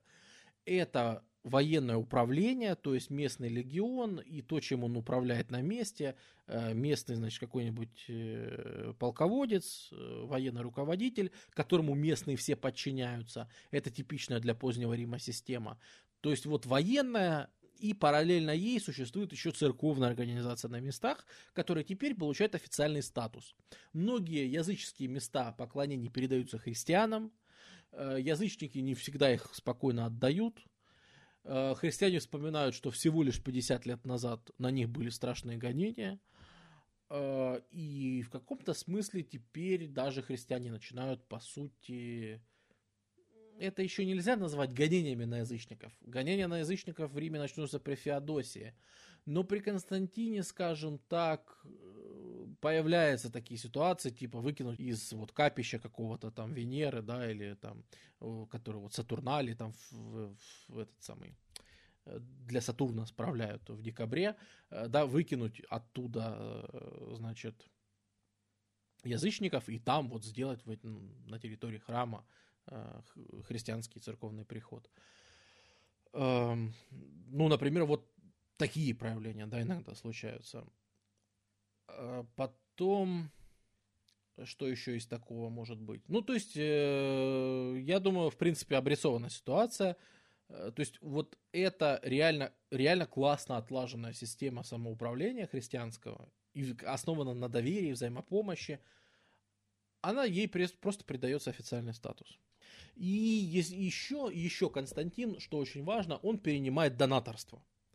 Вот донаторство становится в этот момент э, очень важной штукой и заменяет типично римских филантропов. Потому что в Риме была, э, то есть смотрите, какая ситуация. Но вообще-то богатые с бедными должны делиться. Понимание этого было у всех всегда, кроме наших с вами времен. Вот. Э, нет, э, в смысле, в Риме действительно было представление о том, что если ты богатый, значит тебе повезло по жизни, значит будь добр хлеба и зрелищ устроить людям. Но филантропия вот это вот, когда ты заработанные деньги да, спускал на удовольствие для граждан, оно всегда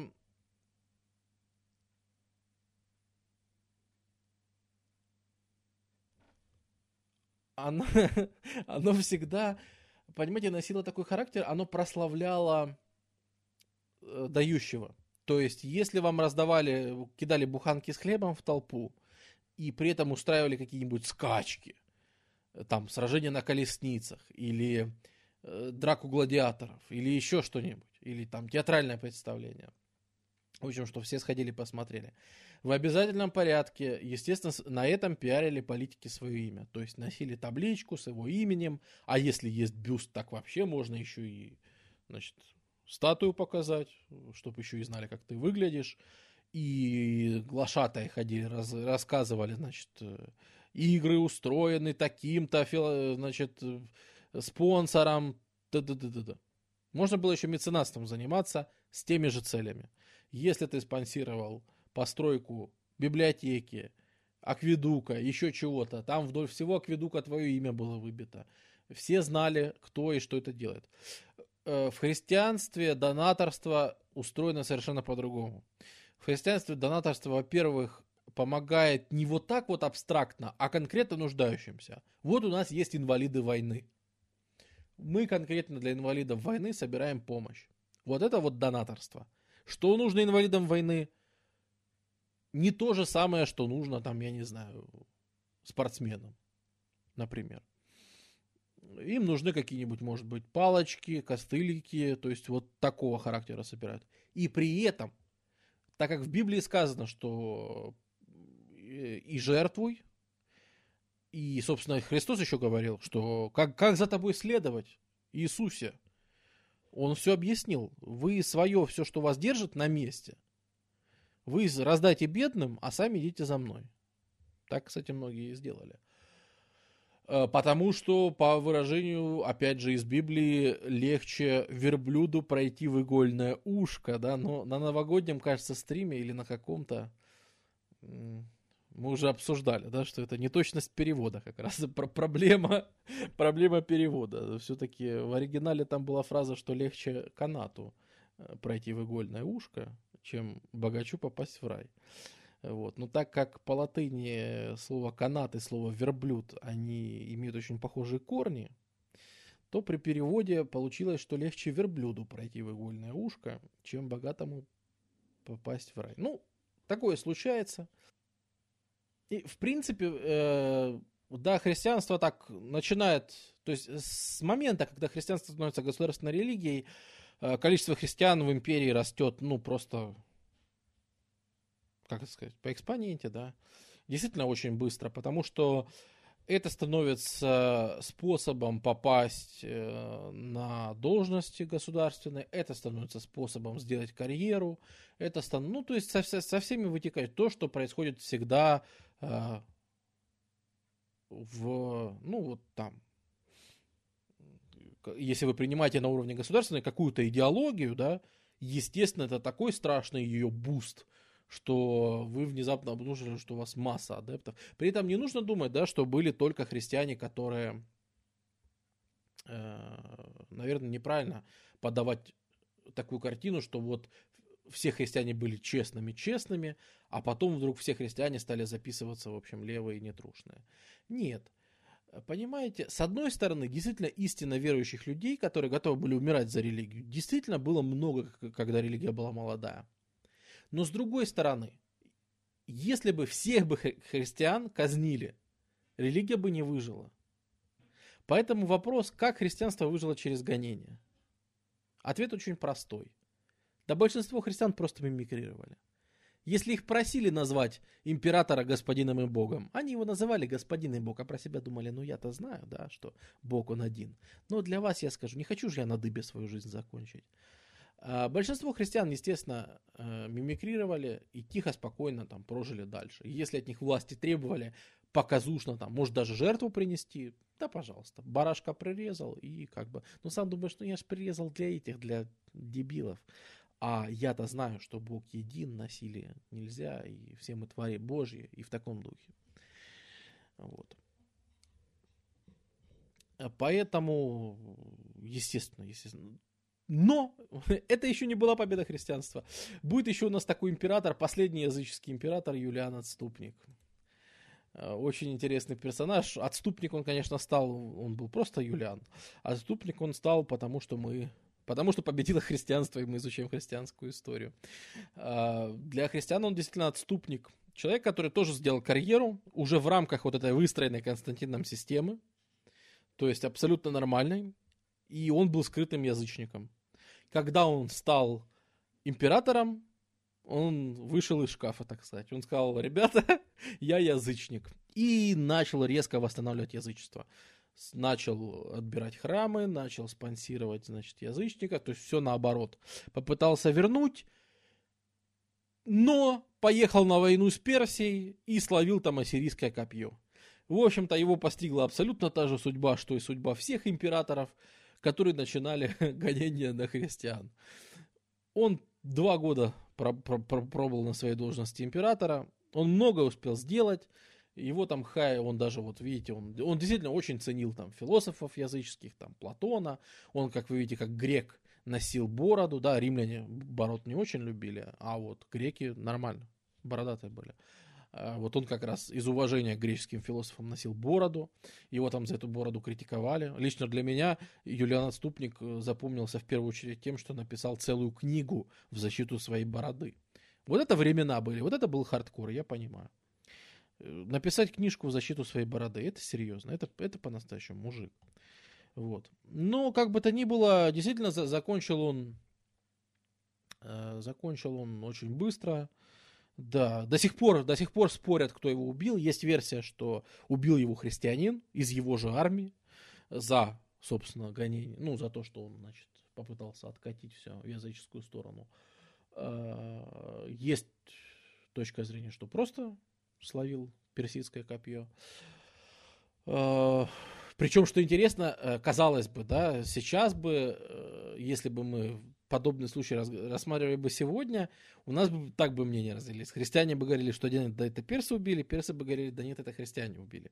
В его время, что интересно, спор был ровно наоборот. Христиане доказывали, что нет, это его христиане убили, чтобы доказать, что вот, мол, не балуй с христианами, ни в коем случае нельзя их запрещать. А, вот. а люди, которые к христианам относились не очень и были там философами других направлений, они обычно писали, что да нет, нет, какие христиане, это там на войне погиб, со всеми бывает. Интересная такая деталь.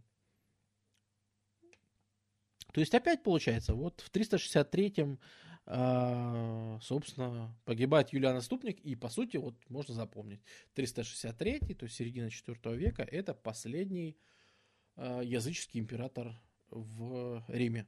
Дальше все будут христианами. И население уже будет догоняться до христианского, уже там до 100%, короче. До погрешности. Вот. Ну, то есть все.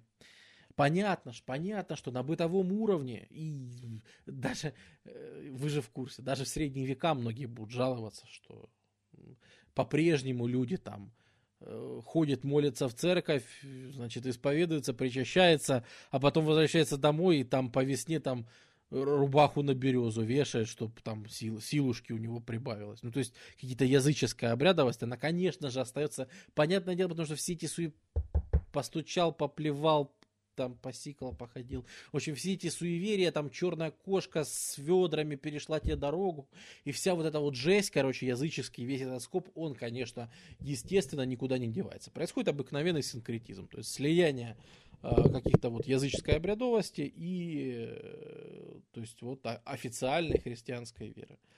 Э, при этом христиане поступают очень правильно, заменяя многие праздники на свои, то есть вот те же Сатурналии, которые мы обсуждали, римские, они проходят как раз в конце декабря. И более того, сейчас, вы, сейчас я ожидаю вздох удивления, Угадайте, день Митры был, когда вот у людей, которые праздновали э, митроизм, они э, возрождение Митры праздновали 25 декабря по римскому календарю. Это был день Митры, главный праздник у митроистов. И, собственно, когда христианство Рождество Христово устанавливало дату, они на 25 декабря поставили не просто так, а потому что это было заигрывание как раз с митроистами, многие из которых конвертировались как раз в тот момент с, в христианство. А, также было вот, собственно, Пасха взята из иудаизма. Многие иудеи, которые исповедовали, для них, получается, Пасха была одним и тем же праздником. Да? То есть у вас есть это, еврейская Пасха, есть христианская которая, по сути, празднует одни и те же события, а, но только как, как интересно получилось. Почему? Почему такой праздник? Потому что вот в иудаизме что празднуют? То, что убили всех неиудеев. Вот, накануне Пасхи ходили, мазали кровью двери семьям. Значит, это самое, что там, кровью барашка, да, надо было покрыть э, свою дверь, чтобы, значит, ее не тронули.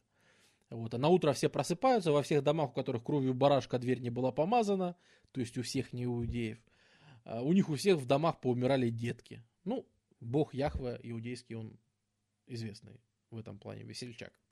Вот. Казалось бы, странно, а христиане тут при чем? А христиане праздновали совершенно другое.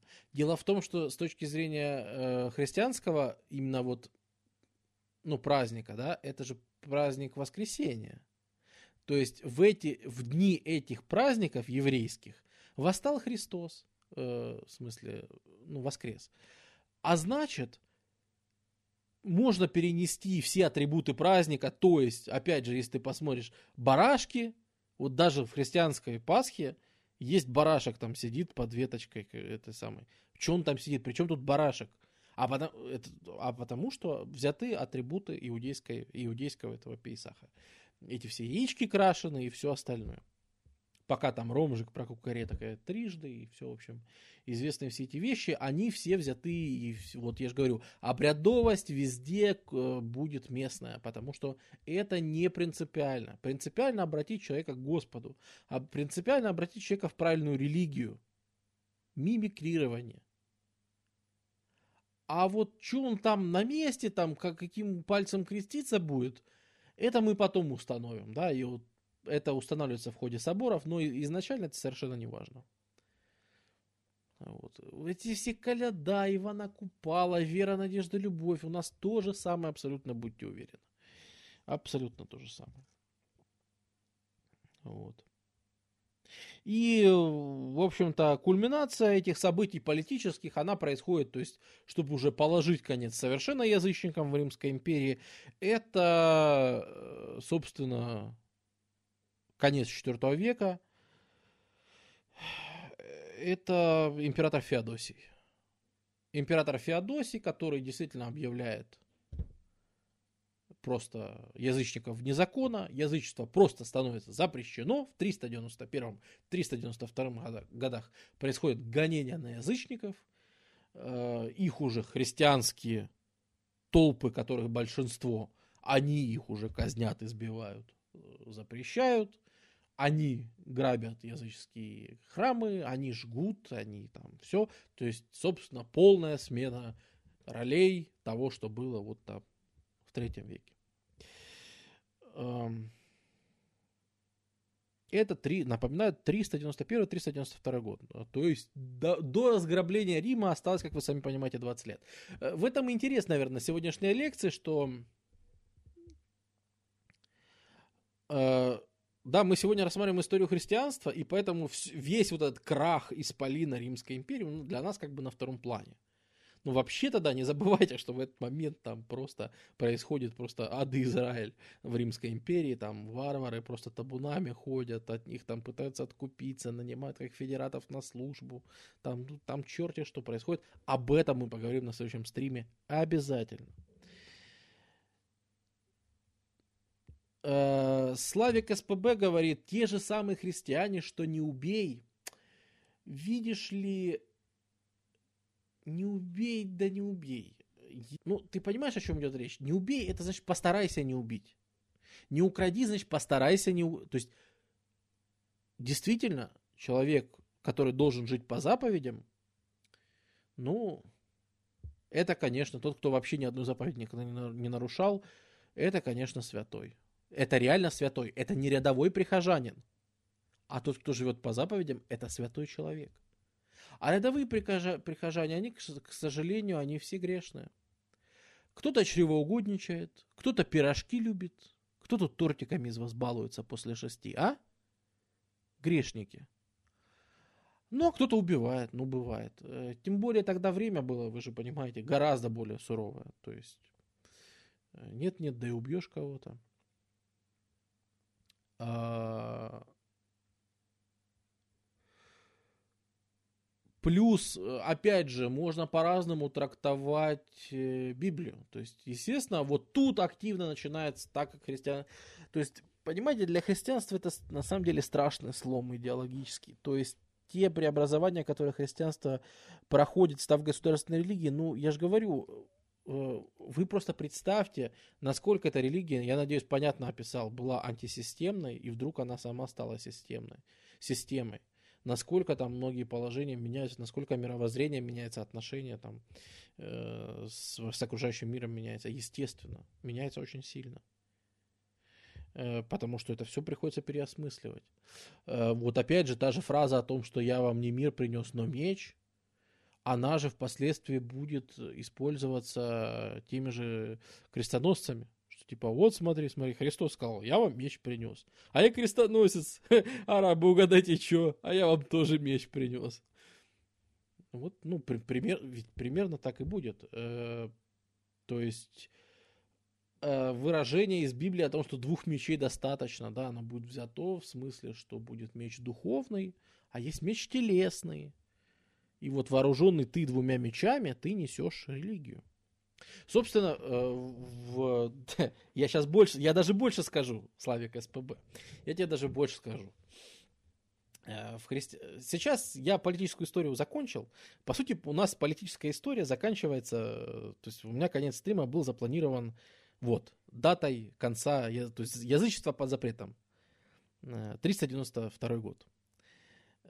391 2 Язычество запрещено. Э, на этом история язычества заканчивается, христианство расцветает. А, но еще есть несколько вопросов, которые совершенно не освещены, поэтому я с вашего позволения официально, ну как, нет, ничего не закончено. Просто есть какие-то вещи, которые, они не систематизированы, но о них хочется рассказать. Если вы не против, я немножко еще заберу у вас времени и немножко еще э, побеседую на эту тему. Так вот, Э, ну да, да, оказывается, что много, множество у тебя неприятных решений приходится принимать, когда власть тебе принадлежит, да, э, часто у тебя выбора нет. Одно решение плохое, второе плохое, для разных оно по-разному плохое. И вот, понимаешь, Славик СПБ, вот ты сказал про христианство, которое не убий. Дело в том, что мы сегодня затрагивали тему мучеников – и вот мы затрагивали тему мучеников. Среди мучеников была такая особая категория. Э, по латыни они называли что-то там милитас. В общем, военные мученики. Это в смысле солдаты. Дело в том, что христианство во времена своего распространения, оно часто хорошо заходило солдатам в самом конце. Знаете почему? Потому что если вы там что-то вспомните, школьный курс, что-то такое, или следующий стрим, если вы вспомните, э, немножко пропутешествуйте в будущее вспомните следующий стрим, то э, шла варваризация римской армии очень сильно. И простых солдат, э, которые на самом деле не были носителями вот тех самых Virtus Romanus римского мира, это были рожденные варвары, но которых просто наняла Римская империя служить на своей стороне, сдерживать других, от других варваров империю. Они были солдатами, и когда среди них распространялось христианство, им оно тоже заходило на какой почве? На почве того, что вы такие же римляне, как и мы. Об этом я сказал в самом начале, еще раз повторю.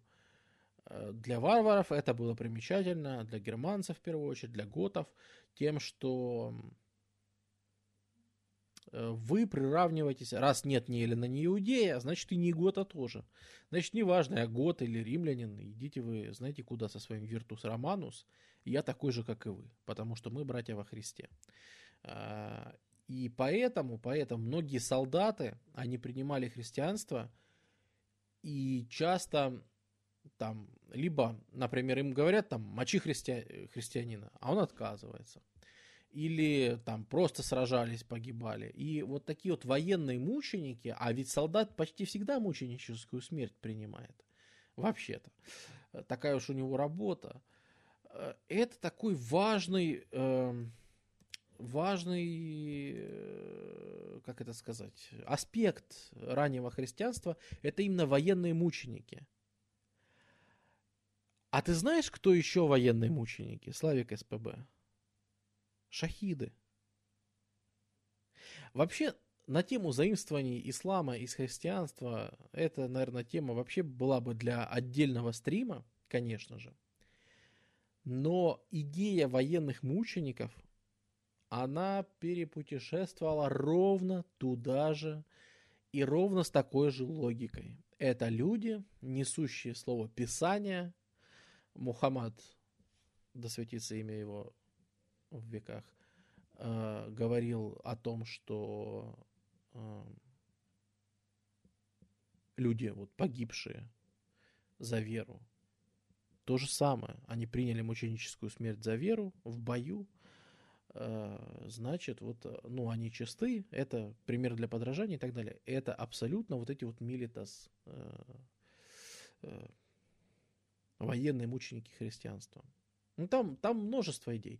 Вот, например, почему там тот же Христос э, входит в исламский корпус, считается пророком, но почему само христианство считается такой искаженной версией? Да ровно потому, что Евангелия были написаны через много лет после смерти Христа.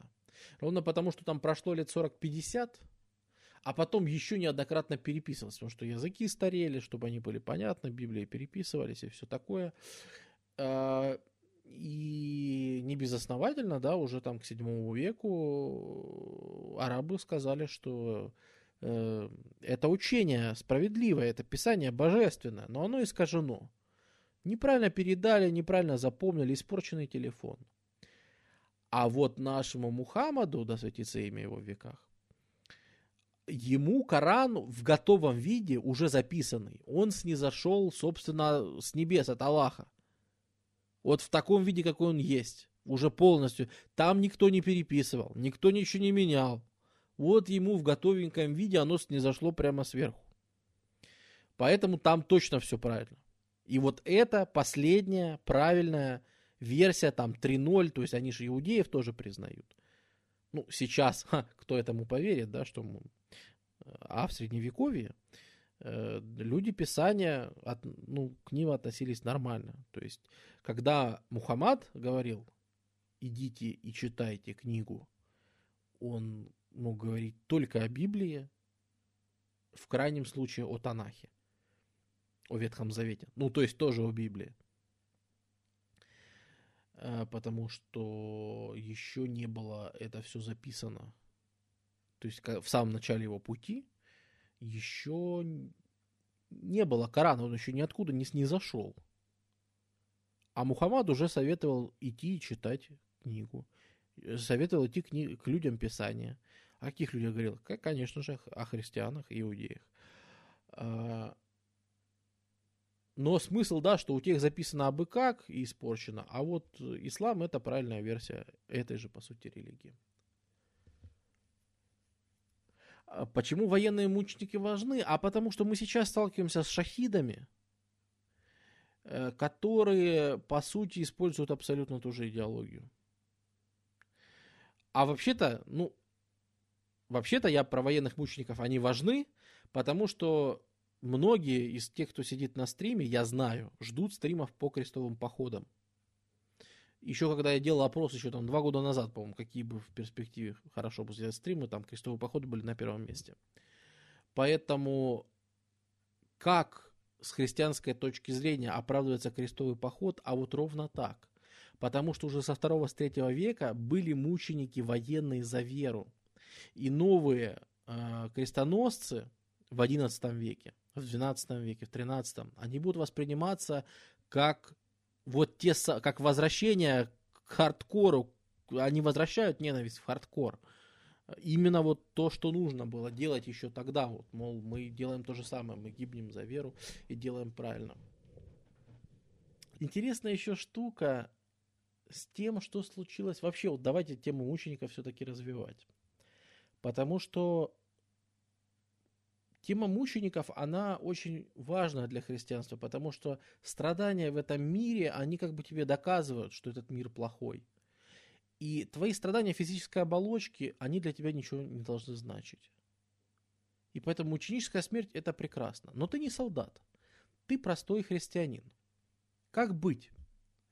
Как принять мученическую смерть, когда религия получила статус официальной? Раньше было просто. Ты выходишь, ты путешествуешь в Рим, выходишь на площадь и говоришь, я христианин. Все, очень скоро тебя уже, э, значит, тобой завтракают львы на глазах у почтеннейшей публики. И, собственно, ты добился своей цели, ты умер за веру. Г- стало государственной религией христианство. А свершений, ну, они нужны. Без этого как, как еще в себе поддерживать огонь вот этой веры? Нужно, нужны какие-то другие испытания. И появляется множество таких, э, как это сказать, самоистязаний, что ли. Множество методов усмирения плоти. Множество, множество. Особенно на Востоке, в восточной части империи, очень популярно, э, ну, например, отшельничество. Теперь ты уходишь, э, например, в пустыню. Вот как Антоний Великий. С Антонием вообще получилась интересная штука, потому что человек, по сути, зародил моно, э, отшельничество.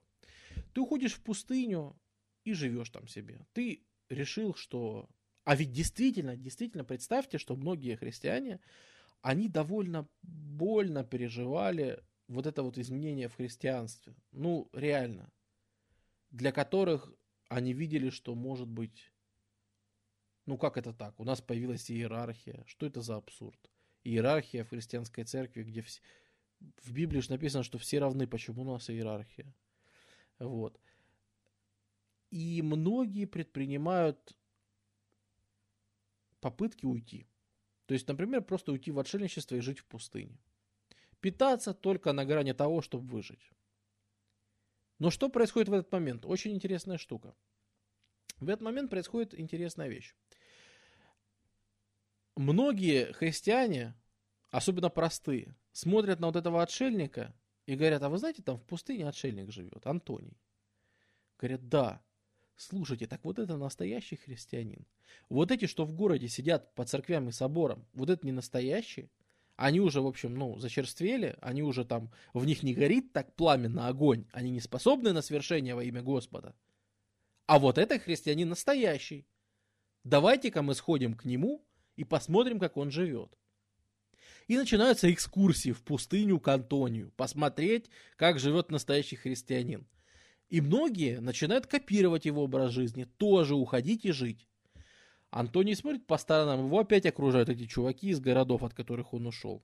Он переселяется еще дальше в пустыню. За ним еще дальше переходят люди тоже, еще дальше водят экскурсии, водят, смотри, смотри, смотри, отшельник, вот это наст... я, так, я бы так не смог. Но наблюдение за мучеником в христианской вот идеологии наблюдение за мучеником, в те, даже если ты сам этого не совершаешь, но оно в тебе поддерживает огонь веры, что ты видишь, что у кого-то, вот ты сокрушаешься, вот я бы так не, не смог, вот у меня не хватает веры. Точно так же, как до этого было со львами, да, вот откуда жития святых пошли. Э, не у каждого хватит духа совершать то, что вот многие совершали. Э, то есть вот уйти в отшельничество. Многие уходят в монашество.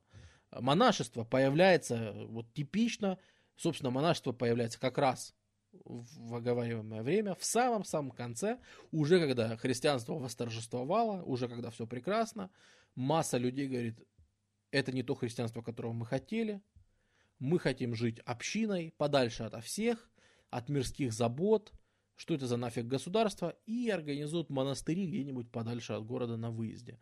Мы уже говорили, да, что христианство это чисто городская религия, а монахи, наоборот, убираются подальше от города, на востоке. На западе они будут в городах монастыри делать. А на востоке как раз, там, где больше всяких разновидностей христианства, они как раз уходят далеко за город и устраивают монастырь.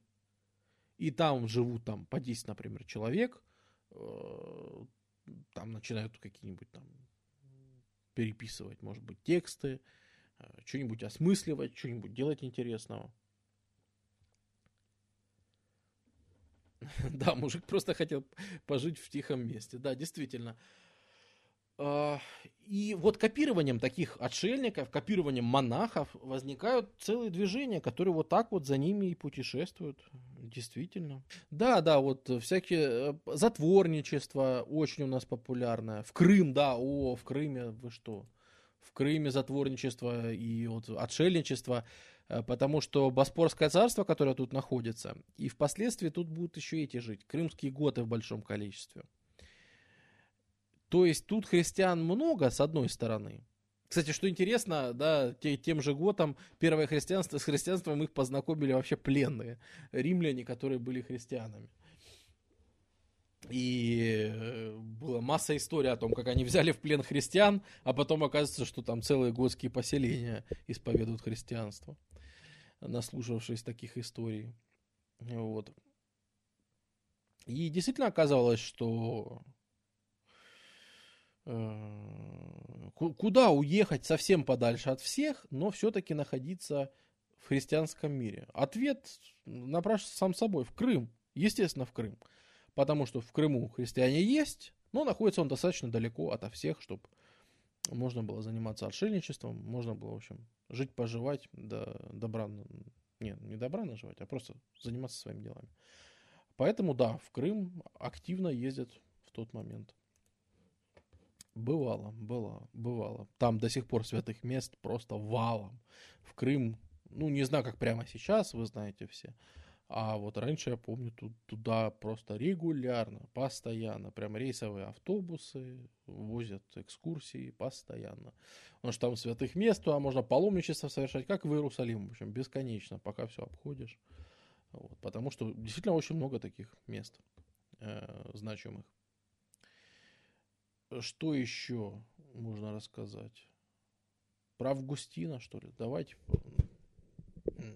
А, можно еще, да, вот рассказать про то, что усмиряли плоть. Была, конечно, и есть и не просто отшельничество или монастыри. Есть, конечно, совсем критические случаи, да, это вот в житиях святых, если полистать, э, есть такое понятие, как юродивый. Это человек, который начинает вести себя очень странно.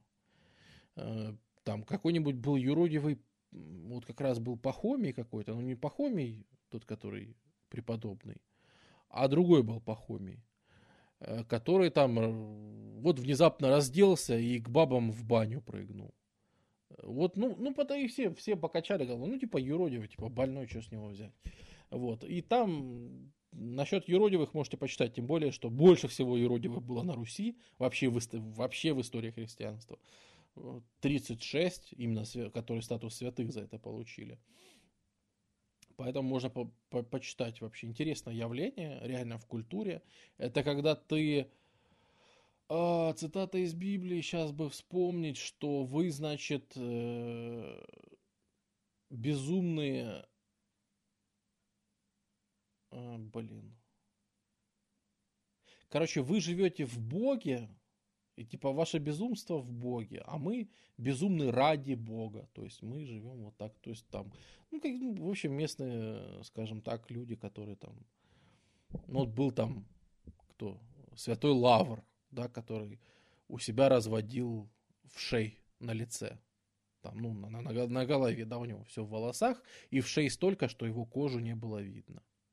Или был святой Макарий, который садился гениталиями в муравейник для того, чтобы побороть, значит, страсть свою к женщинам.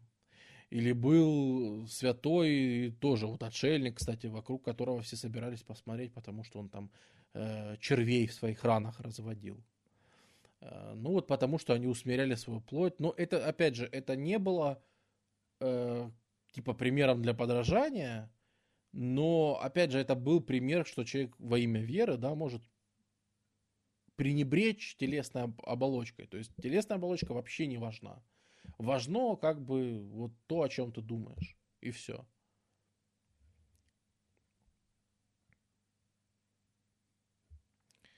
Э, Поэтому, да, вот бывало такое. А целебат? Целебат интересная штука. Целебат, э, он тоже вполне естественный, как он появляется. Целебат, это ж, он появляется в первую очередь от монашества. И почему? Потому что идея воздержания, она понятна. Хорошо бы воздерживаться, потому что это страсть.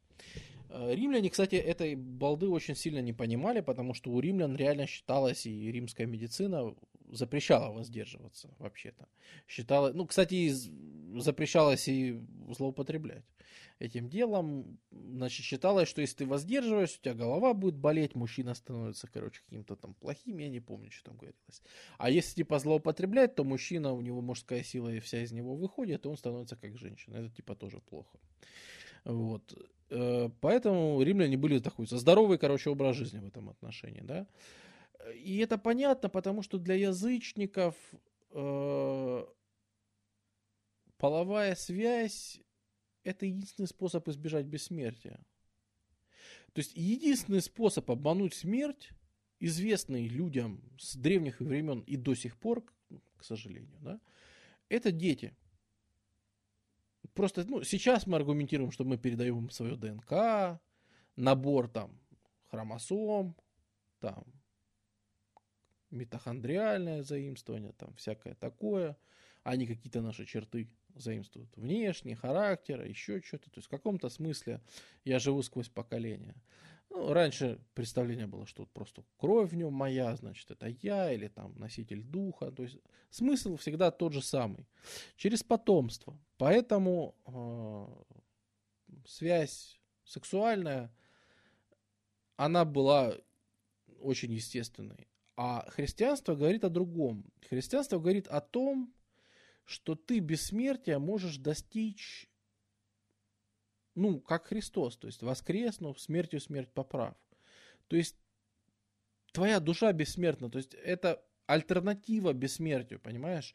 Раз у тебя есть христианство как способ бессмертия, потому что ты потом будешь жить э, вечно в раю. Вот твой обман смерти. Значит, дети и все остальное тебе не очень нужны. Христианство с самого раннего, кстати, оно моногамное, то есть запрещ... повторные браки запрещены вообще строго-настрого, и это потом начнет как-то меняться, когда, ну, там, социальные причины повлекут за собой. И то это будут страшные уступки, и вообще ужасно. Э, и разводиться там разве что короли могут. Потому что вот, вот одну, одного ты партнера выбираешь, потому что надо плодиться и размножаться с другой стороны. Да? Это вот всегда диалектика. Всегда диалектика. С другой стороны, надо плодиться и размножаться. Поэтому вроде как пара нужна. Но, если ты не простой прихожанин, а если ты вот настолько хардкорен, что ты решил жизнь свою посвятить церкви, то целебат обусловлен очень простой вещью. Ты женишься на церкви. Э, если, то есть, э, есть же даже собственно, эта теория, ну, так и оправдывается. Действительно, что твоя жена – это церковь. То есть церковь Господня, ты ее берешь в жены. И тебе такое же кольцо выдается, когда ты становишься епископом, когда, когда ты проходишь посвящение – я не знаю, на какой стадии у католиков это, там, э, на монашеской, или уже когда ты после стадии монахов получаешь сан, я тут не в курсе. Наверное, когда получаешь сан, ты получаешь, собственно, обручальное кольцо, специальное, э, католическое, которое как раз означает, что ты вот женат на церкви. А так как церковь твоя жена, у тебя второй быть не может, потому что оно запрещено, потому что одноженство. Э, вот. Поэтому, собственно, поэтому, собственно, и целебат. Потому что изменять жене своей церкви ты не можешь.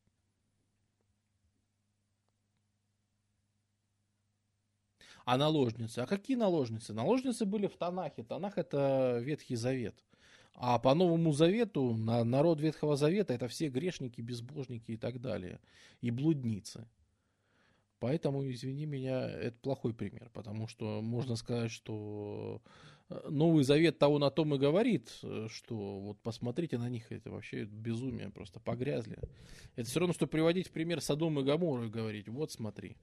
Да, вот я, я согласен, кстати, что с посылом, э, с проповедью там Христа и вот этим изначальным каким-то посылом вообще Ветхий Завет сочетается плохо. Я, кстати, с этим полностью согласен. А, но в корпусе Э, христианства традиционного и православия, и э, католицизма, да, да, Ветхий Завет есть, и, ну, признается, что вот, вот так и было. В основном, я говорю, это обусловлено исторически, потому что христианство выросло из иудея-христианства, то есть из иудаизма, э, поэтому, ну, это как корни, понимаешь, мы оттуда, мы не можем это просто взять и отбросить. Вот, вот скорее по такой логике это оставлено. А, хотя, конечно же, христианских сейчас направлений, которые не признают Ветхий Завет, их просто выше крыши, их ты, ты себе представить не можешь сколько. И у которых нет никаких сар и наложниц и всех остальных, само собой. Э, Да, NTY, заканчиваем, заканчиваем уже, понимаешь? Я просто хочу под какую-то логику последнюю подвести, вот чтобы, значит, целебат. Понимаешь, в чем интересно, что впоследствии вот это вот отношение, от, э, что а, мы тут сидим такие все себя христиане и носители знания, носители латыни, что интересно, есть такая распространенная точка зрения, что э, христиане ответственны за упадок письменности, э, за вот безграмотность и вообще дремучесть темных веков. Ну, это, конечно, абсолютный бред, потому что, наоборот, если из-за чего и прожила латынь, и сохранилась, и вообще выжила, так только из-за того, что как раз были вот эти монастыри, были э, всякие э, церковные служащие, которые владели письменностью, и у которых в церквушках теплился еще очаг образования какой-то. Э, потому что Понимаешь, э, вот э, варвары, которые приходили, они никого не слушали. Для них там старая римская знать была слабеньким авторитетом, и как-то какая разница, что они там выполняют. Там книжки какие-то свои дурацкие читают, да пошли вы нафиг. Но эти же варвары, они становятся христианами, и они принимают христианство. И единственный, кто для них авторитет, это церковь, которая у них рядом стоит. Поэтому церковь они трогать не будут. А в церкви сидит человек, который знает латынь, а он должен знать латынь, потому что он должен читать Евангелие, понимаешь? Но вместе с Евангелием, зная латынь, он же не будет сидеть и четыре книги всю жизнь читать. Он будет читать других авторов, которых по латыни написано очень много. Он будет их переписывать.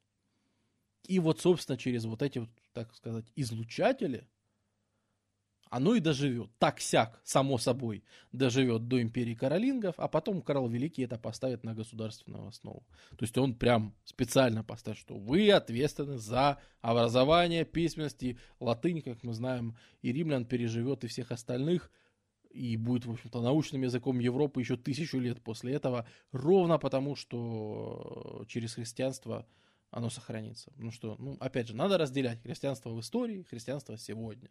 Роль религии сегодня, ну, не идет, ну, ни в какое сравнение с ролью религии тогда. С общественной ролью, как она воспринималась в культуре, э, и самоидентификации людей. Ну, вообще не идет ни в какое сравнение, понимаешь? У нас сейчас методов, способов самоидентификации есть десятки, и религия только один из них. То есть она в десятки раз слабее, чем была тогда. Ну, я думаю, это понятно.